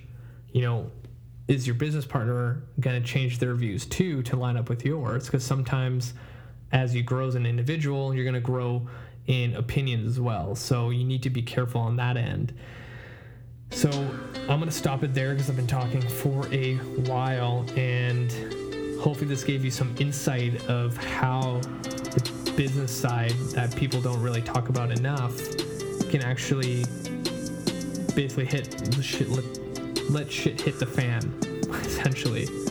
So hopefully this gave you some insight some like pointers some tips and if anyone out there who is a coach that is in a position where they might be signing a contract or signing onto a new partnership or whatever and just wants to talk about you know whatever the hell they're going through to see if it sounds like a good idea. Like for sure hit me up. I would love to chat and i'm going to end it there and again thank you for listening to me ramble on and thank you to all my listeners around the world and hopefully next week I'll give you another ramble of information. I don't know what I want to talk about yet, but if you have ideas for topics, let me know and I will plug away. And until next week, you guys, we'll see you then.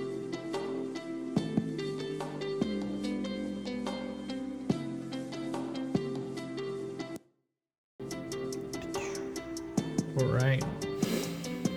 Hey guys, welcome back to another episode of Cut the Shit Get Fit. I'm your host, Rafael Matuszewski, and today I am going solo and also live on Instagram and Facebook on two different phones at the same time.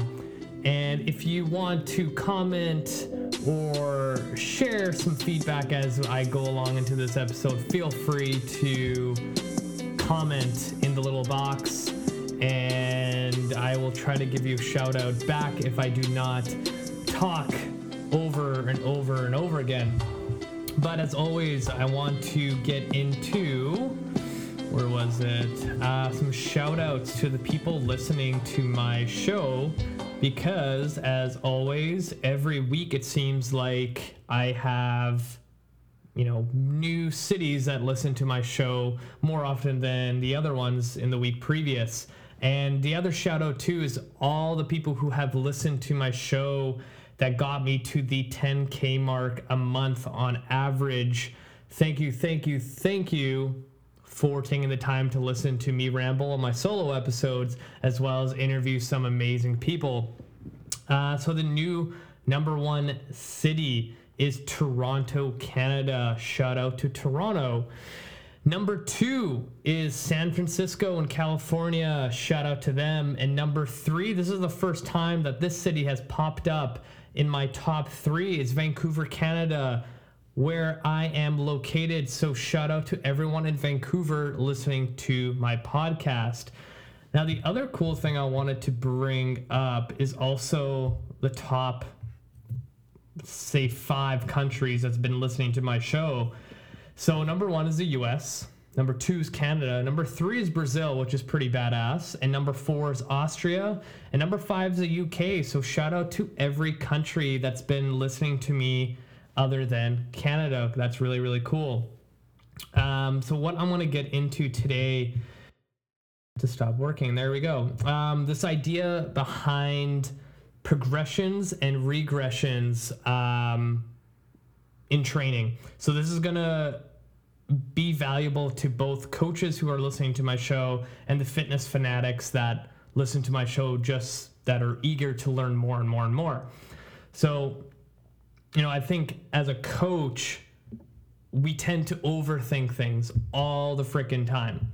Like we are always eager to learn something new. We're always eager to learn a new exercise. We're always eager to learn whatever new thing is out there and start implementing it with our clients on Monday, which is great. Like you're, it's awesome to see um, coaches so passionate about something new, but at the same time, you should follow this whole idea and principle behind, you know, keep it simple, stupid.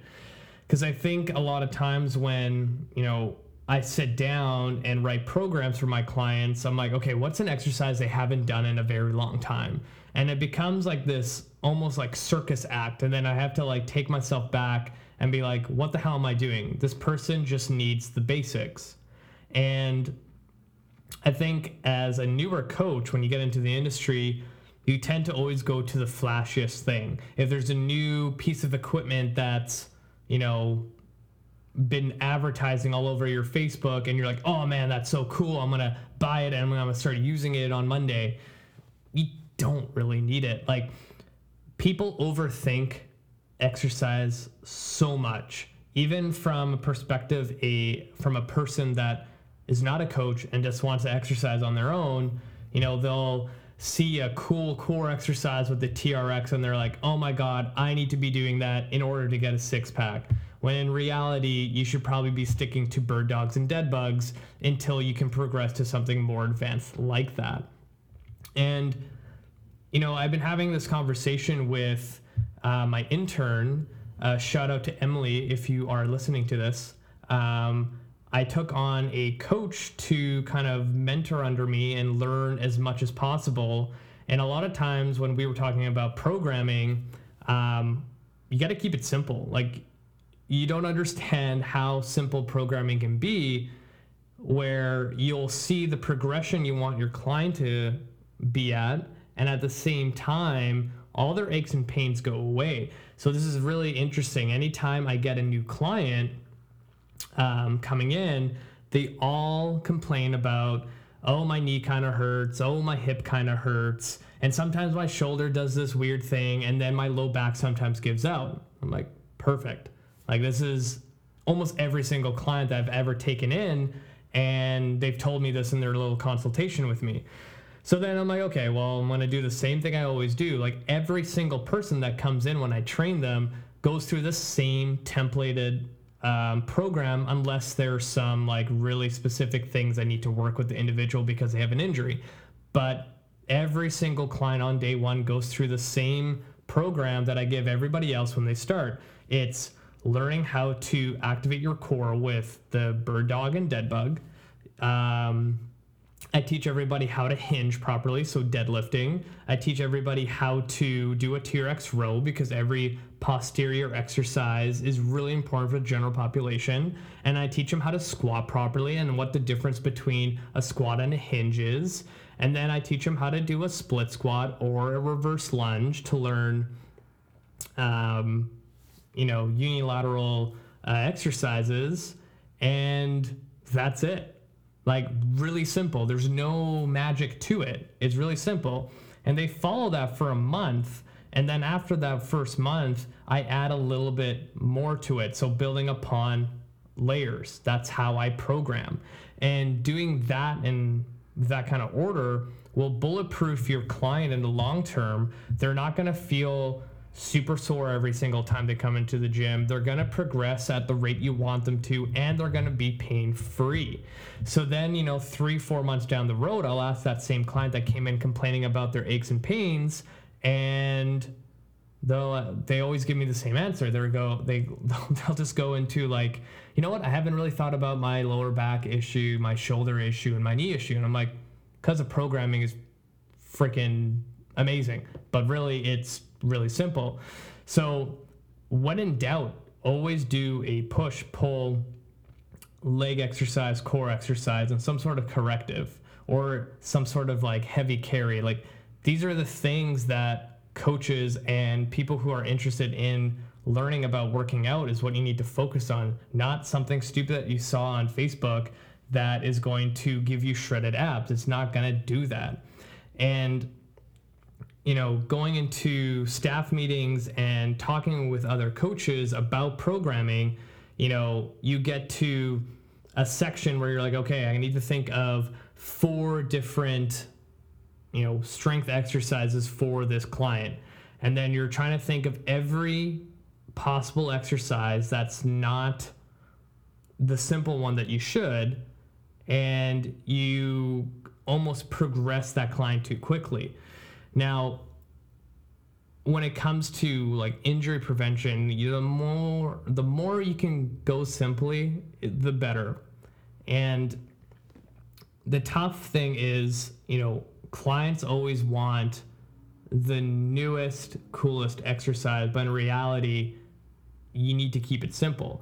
If you went like this is the analogy I give to all my clients is that when you start training with me, it's like if you just signed up for a karate class. You're not going to learn all the black belt stuff first. You're going to learn everything from the white belt. And I don't even care where you came from because I've had millions of different clients, you know, tell me like, "Oh, I used to work out a lot in college. I used to deadlift. I used to do this. I used to do that." And I'm like, "Awesome. We're still to go to the basics." Because most of the time, I've never I've never seen a client tell me all those things and have them true to what they told me.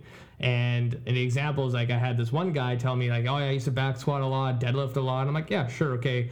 Um, we'll do the program, and then after, show me your form. And the form was fucking god awful. Like, just just stop, right? My eyes are bleeding, and you know, from a client's perspective, they think they could be doing something correctly, but if you don't have a coach with experience looking after them, they could be doing the wrong thing and then over time something's going to give it's not going to happen right away so say you're deadlifting with like a slightly rounded posture where your lumbar region is you know maybe not in that first week of you training that something's going to happen maybe three down three months down the road something will happen where you're like mm, i pulled something and it doesn't feel that great so the analogy I also like, I, I love analogies by the way, and it connects to clients so easily. So the best way to put this into words is that those people that go onto the dance floor that think that they're really good dancers, but everybody around them are like, yeah, no, you should stop doing that. It's the exact same thing when it comes to the gym when clients think they're doing the exercise correctly, but from a coach's perspective, you're like, yeah, you should probably stop doing that because it's just going to cause further issues down the road.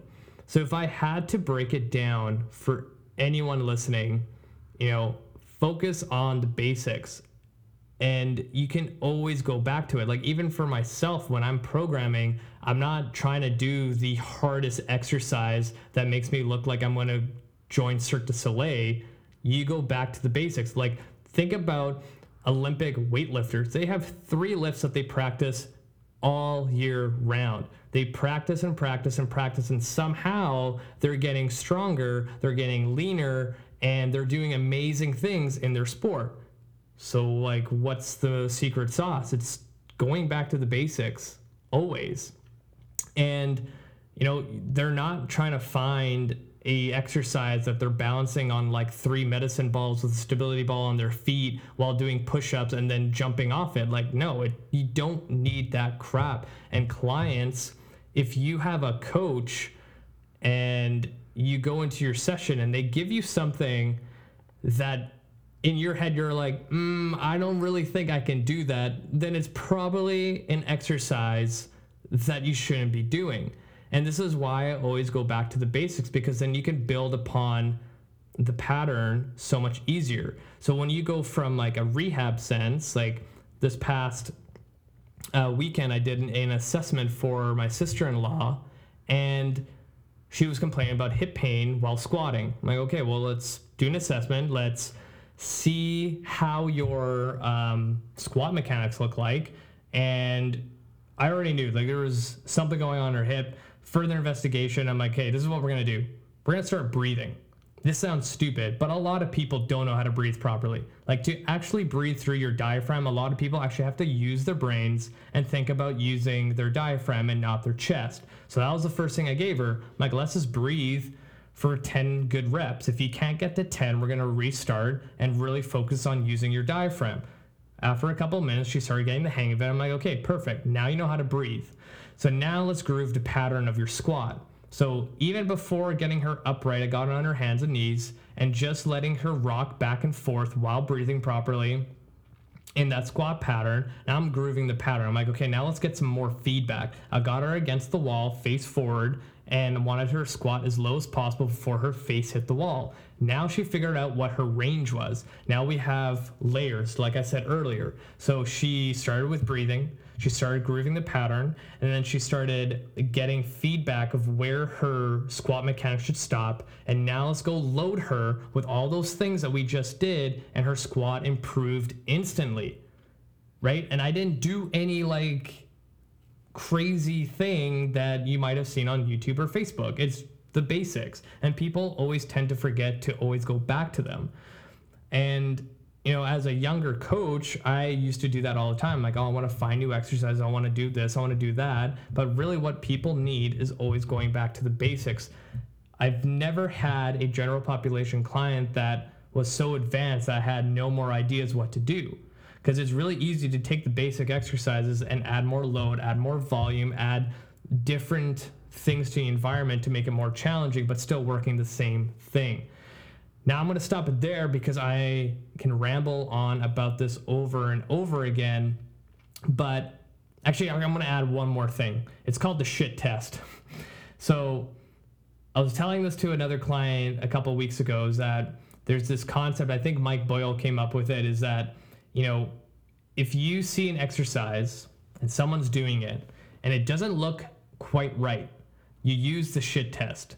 Does it look like shit? Yes then most likely it's shit. So when you see if you're in a public gym and someone's doing something you haven't seen before, keep watching. And if your brain does not say, like, oh, that looks cool, or wow, that looks really difficult to accomplish, then most likely it's an exercise that the person shouldn't be doing. It's this idea of like, I don't even know what you're gonna call it. It's, it's a circus act. Like, don't fall victim to the exercises that look so challenging and so whatever like the whole point is, is stop doing the circus acts, circus act um, exercises and go back to the basics build upon those things and you'll get stronger you'll lose fat you're you'll feel good and you have a lower chance of injury. And those are the things that a general population need. They don't need no fancy exercise. So if you are always squatting and split squatting and doing push-ups doing an overhead press doing a heavy carry doing some sort of pulling exercise, stick to those and play around different rep schemes, different loading patterns, different volume things, descending ladders, ascending ladders, like time sets, whatever it is, but always stick to those basics. Like Dr. John Rusin, for example, who I am super excited about to interview in April. Um, like he coined this whole idea from probably Dan John because he kind of started everything. Um, the idea of doing a push, a pull, a leg, a core, and a heavy like carry. Um, is what you need on a daily basis. You don't need anything else. And then maybe like some sprints at the end. But again, keep your programming, your exercises really simple. You have a lower chance of injuring yourself, and then you'll have this long period of time where you can train and see the results you want. Because the last thing you want to do is try a new exercise you saw online injure your hip, and now you're out of commission to train for like three months because you tore something. We don't want that. Um, yeah, if you have any feedback, questions, thoughts, concerns, please reach out. And as always, please, please, please share this podcast so I can continue growing to the uh, growing this thing and eventually reach my 100k a month mark. That is a hefty goal for me, but I think I can do it. And thank you everyone on Facebook for watching and listening to me rant on. And thank you, everybody on Instagram, uh, for joining me today. And that's it for me. If you have any requests for topics coming up, feel free to message me on Facebook, Instagram, or whatever you want to do. And that's it. See you guys next week. Hello, boys and girls. Welcome back to another episode of Cut the Shit, Get Fit. I'm your host, Rafal Matuszewski, and today I am going solo once again. And we are going to start off the show just like always. And I'm going to give out a couple shout outs to the top three cities listening to my show this week.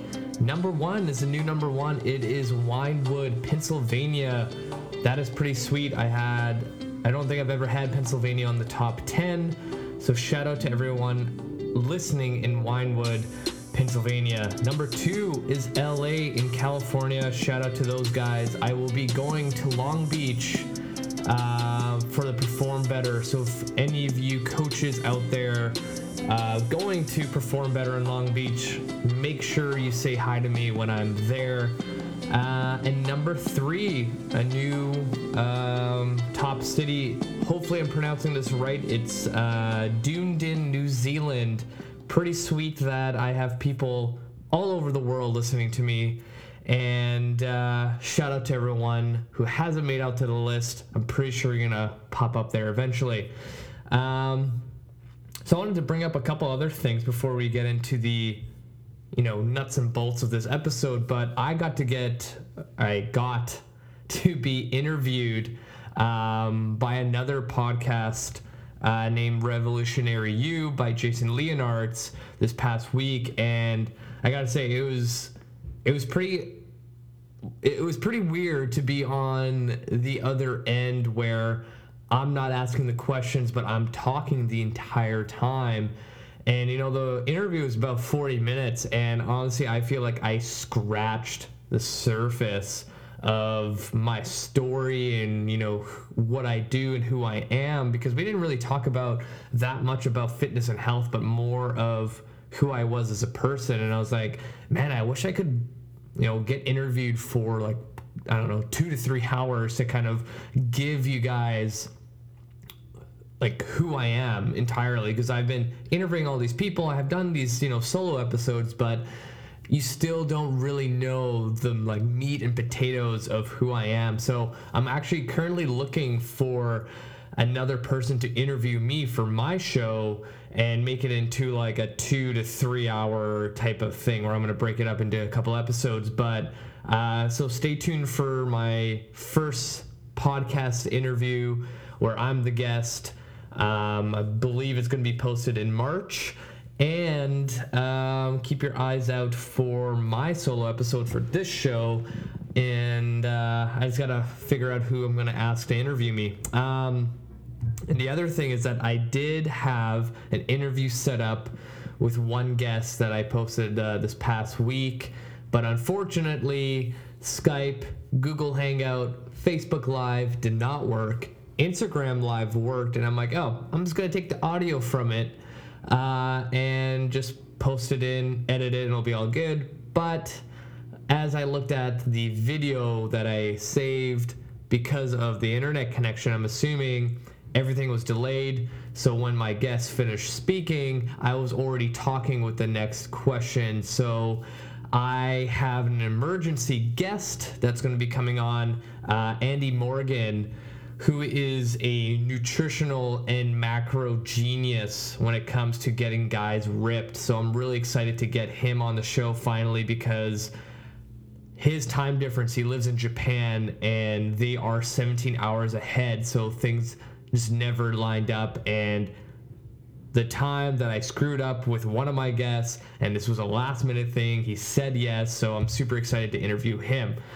Now, let's get into the good stuff for this show. So, if you've been following me the last couple weeks, I did a couple posts about um, doing an assessment for my sister in law where she was complaining that she had pain in her hip while squatting. And, um, you know, I got a lot of good feedback. People were asking me questions like, oh, what did you do? Like, what assessment did you give her? So i thought i would just like break it all down here because you know writing it out and doing a couple videos doesn't do it justice. So to kind of give some background to um, the client. So i'm going to use this almost as like a case study. So my sister-in-law um, she is 22 23 years old. So you know young hasn't had any kind of serious injury she used to uh, run high level track in high school, stopped, and now she's kind of on the quest to get back into shape again, like she was back in high school. So she started working out on her own and has been kind of following the stuff that I've been putting out. And um, one day she noticed that when she was squatting, she had like a sharp pain pulling through her, what was it, Le- left hip? Yep, left hip. And, um, she asked me, "Hey, like this happened. Like, what should I do?" And automatically, like any coach out there should know this. when you hear your client say, "Hey, this really hurts when I do this," you stop and then you refer out. Um, so her being like every other client did not go to physio or chiro because clients never listen to advice that you give them unless you like really hammer it through. So I told her, okay, obviously you're not going to go to physio or chiro, but let me like take a look at you, see what we can, you know, kind of figure out, and hopefully I can help you.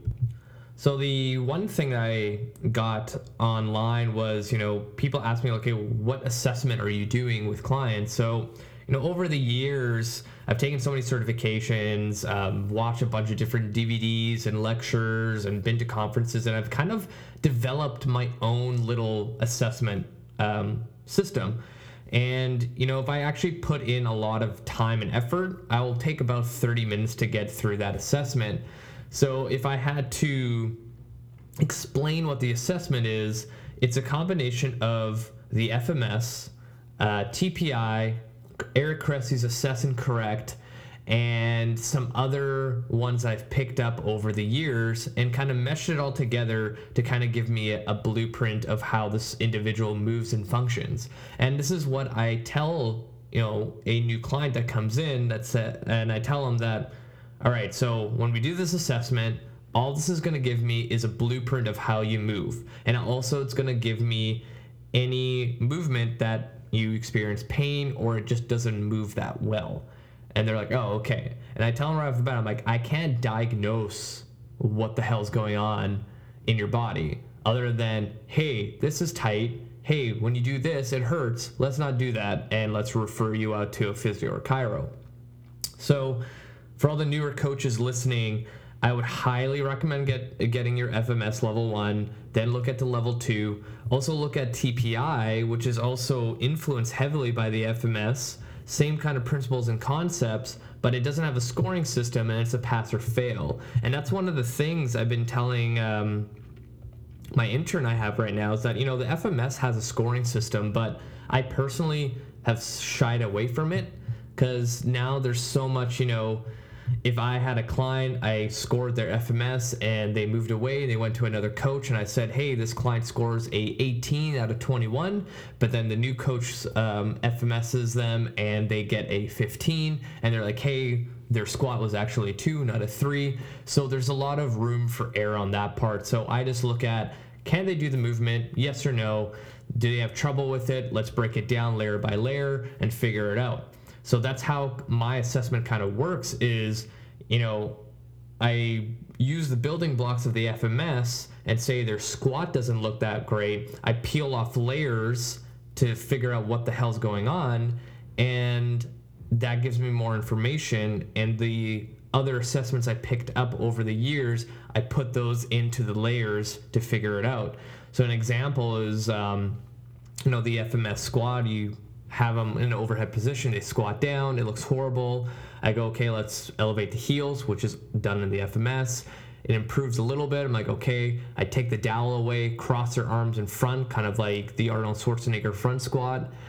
It improves. Okay, maybe there's um, something with uh, shoulders, maybe there's something with hips or something with ankles. Next thing, I check ankle mobility, which is from the TPI, and then it gives me more information. Um, and then from there knowing that say they had some sort of like shoulder issue i go into like an external internal rotation assessment to see if they have anything there. And it just layer by layer right? So i take the backbone of the fms and with each correlating movement i've added my own little assessments to it to give me more information. And i think as you get into the industry, I think you should do that. I think you should experiment with other assessments to give you more information, and that's going to better your experience with your client, and your client's going to appreciate that extra attention. Now, going back to my sister in law, there was a couple things I noticed. So, in her squat, um, there wasn't sharp pain. She just said that, you know, I kind of I could feel it, and she would shift her weight to the opposite side.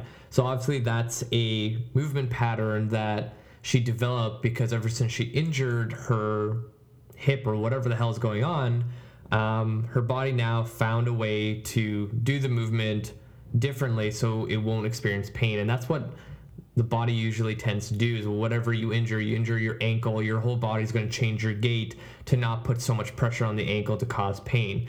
So your body will try to maneuver around pain and you can kind of use the same concept. So I came up with this idea like, you know, if your body naturally does that with any kind of injured joint, why not you as a coach do the same thing with your programming, like move away from the injury but still address it at the same time.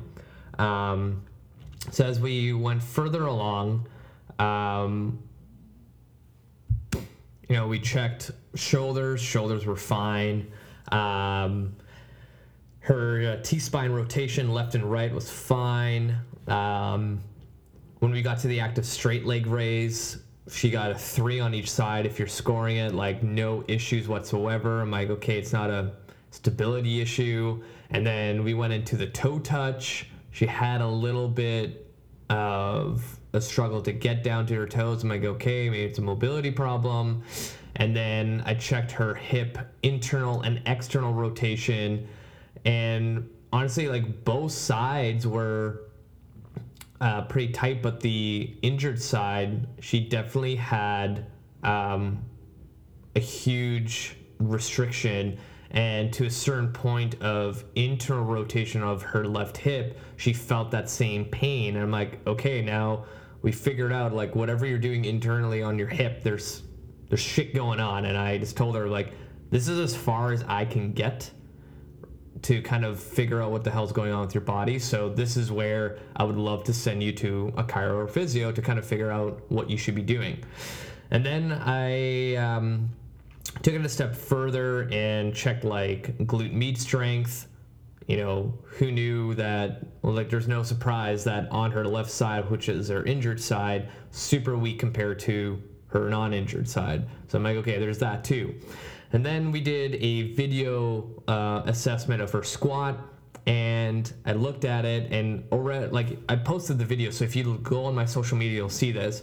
If you look at her posture, she's in such a lordotic state that you can literally see how tight her hip flexors are. So she has that arch already. And I'm like, okay, she has really, really tight hip flexors. And when we did the hurdle step, she had to externally rotate her left and right hip to get over that hurdle. I'm like, okay, she's also running on her own.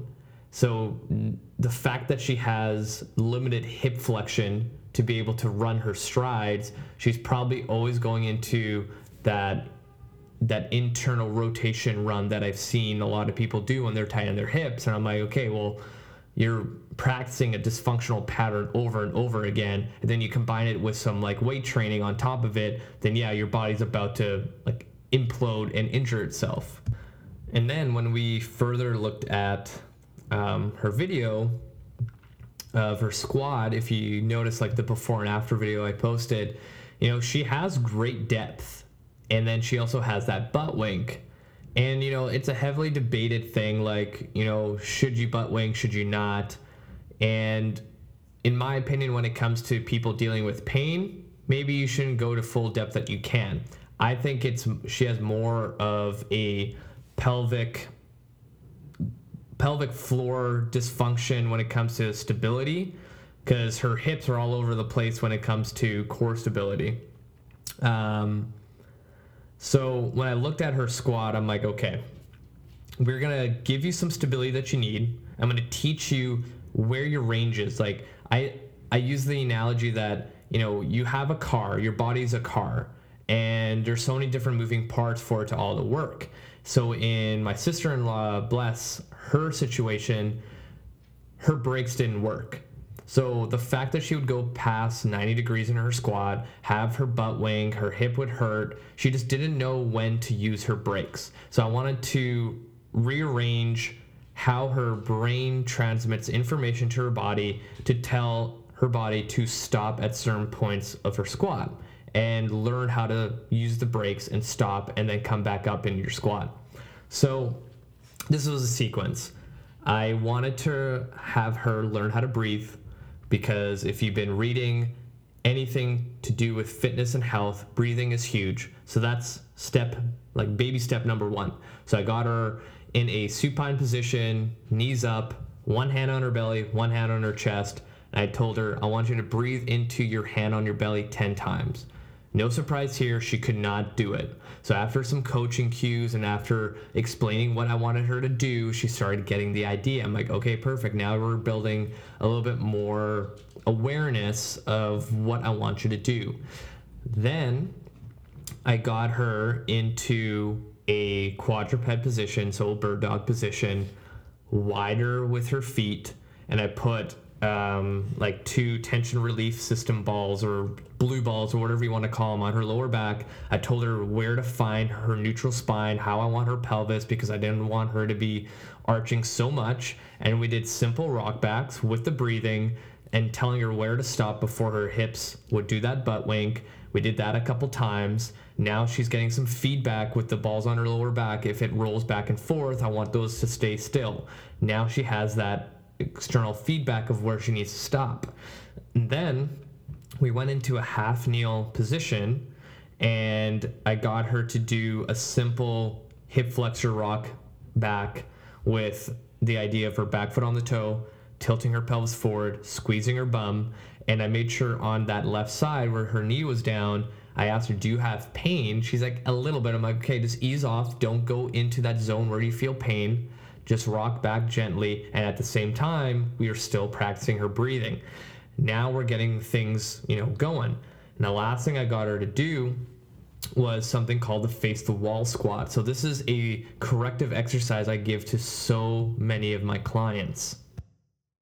For those who don't know what the face the wall squat is, is you literally face the wall with your body and you squat as low as possible without your face, your knees uh, touching and this will give you an idea of where you're allowed to squat for depth. So obviously, if you go toes touching to the wall, it's going to be really difficult. So I tell people, you know, find the happy medium. Don't be too far off that you can squat easily. Don't be so close that you can't squat at all. Find that middle ground.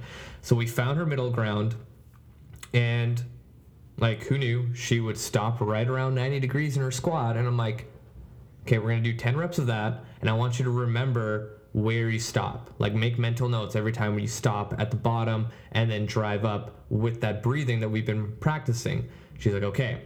Then with all that, we did only one set of everything. I'm like, okay, let's film your squat again. And if you go back to that video, her squat improved tremendously. I'm like, boom, you see this? This is what you need to be doing in your squat to make sure that you're not going to injure yourself again. And we did a couple of things also with her foot position, right? Because she would usually squat with her toes straight. And again, if you know anything about the FMS, squatting with your toes straight is going to make it really difficult for your hips to go into um, good depth. So we went a little bit wider of her stance. We actually rotated her left foot outwards a little bit more than her right because of her injury. And when we had her finished product of her squat, she had no pain squatting. So I'm like, perfect. This is what I want you to do every time you squat. So those little correctives could be part of her warm up. And then now she has that confidence, knows how to use her brakes, aka, you know, in her car, and she's able to work out without pain. And I think this is what good coaches should kind of get across to their clients that, hey, you know, if you injured your shoulder or your knee or whatever have you, there's still a chance for the coach to figure out a way to have you exercising without pain. And I think if coaches tip the time to figure out how people move and do a little like extra assessment to figure out different ways to have them move, then why not have them exercise and at the same time still take them to physio and chiro to give you more information right? I always tell all my clients your body's a giant puzzle um, like a giant puzzle. The more pieces you can find to add to it then you'll have the broader picture. So you know me doing this assessment only gave me say two more pieces to the puzzle but then if she ended up going to physio and chiro and they did their magic of whatever they're doing they can figure out a lot more pieces, send that information to me, and now I have a very individual, individualistic approach to this client. Now, that was a lot of information, and maybe for the newer coaches, they were just like, What the fuck are you even talking about? Which is okay. And this is what I was telling my intern is that, you know, when I first got certified through the FMS, you know, I'd take people through the FMS and I'm like, I don't know what the fuck is going on. It took time to see patterns, see like common trends that, you know, this client had the same thing with this client and then over the years of learning other stuff about the FMS and movement, it all kind of came together, and now I have a really good understanding of it. So the more you can assess people, even filming them when you're assessing them, so you can make mental notes, see what worked, see what uh, didn't, and you'll have a pretty solid foundation of how to assess people. So I'm just going to end it there. If people have more questions about how I assess people, what my thoughts are on pain and movement, and where the line draws in when it comes to I can't train you, you need to go see somebody, feel free to reach out on Facebook, Instagram, email, what do you got to do? And again, please, please, please, please share this podcast and you know, post it on Facebook and Instagram, Pinterest, or whatever social media crap you're on, because I want to build this podcast into one of the biggest, most successful podcasts in fitness and health there is, and I need your help to do so. So until next week, you guys, we'll chat then.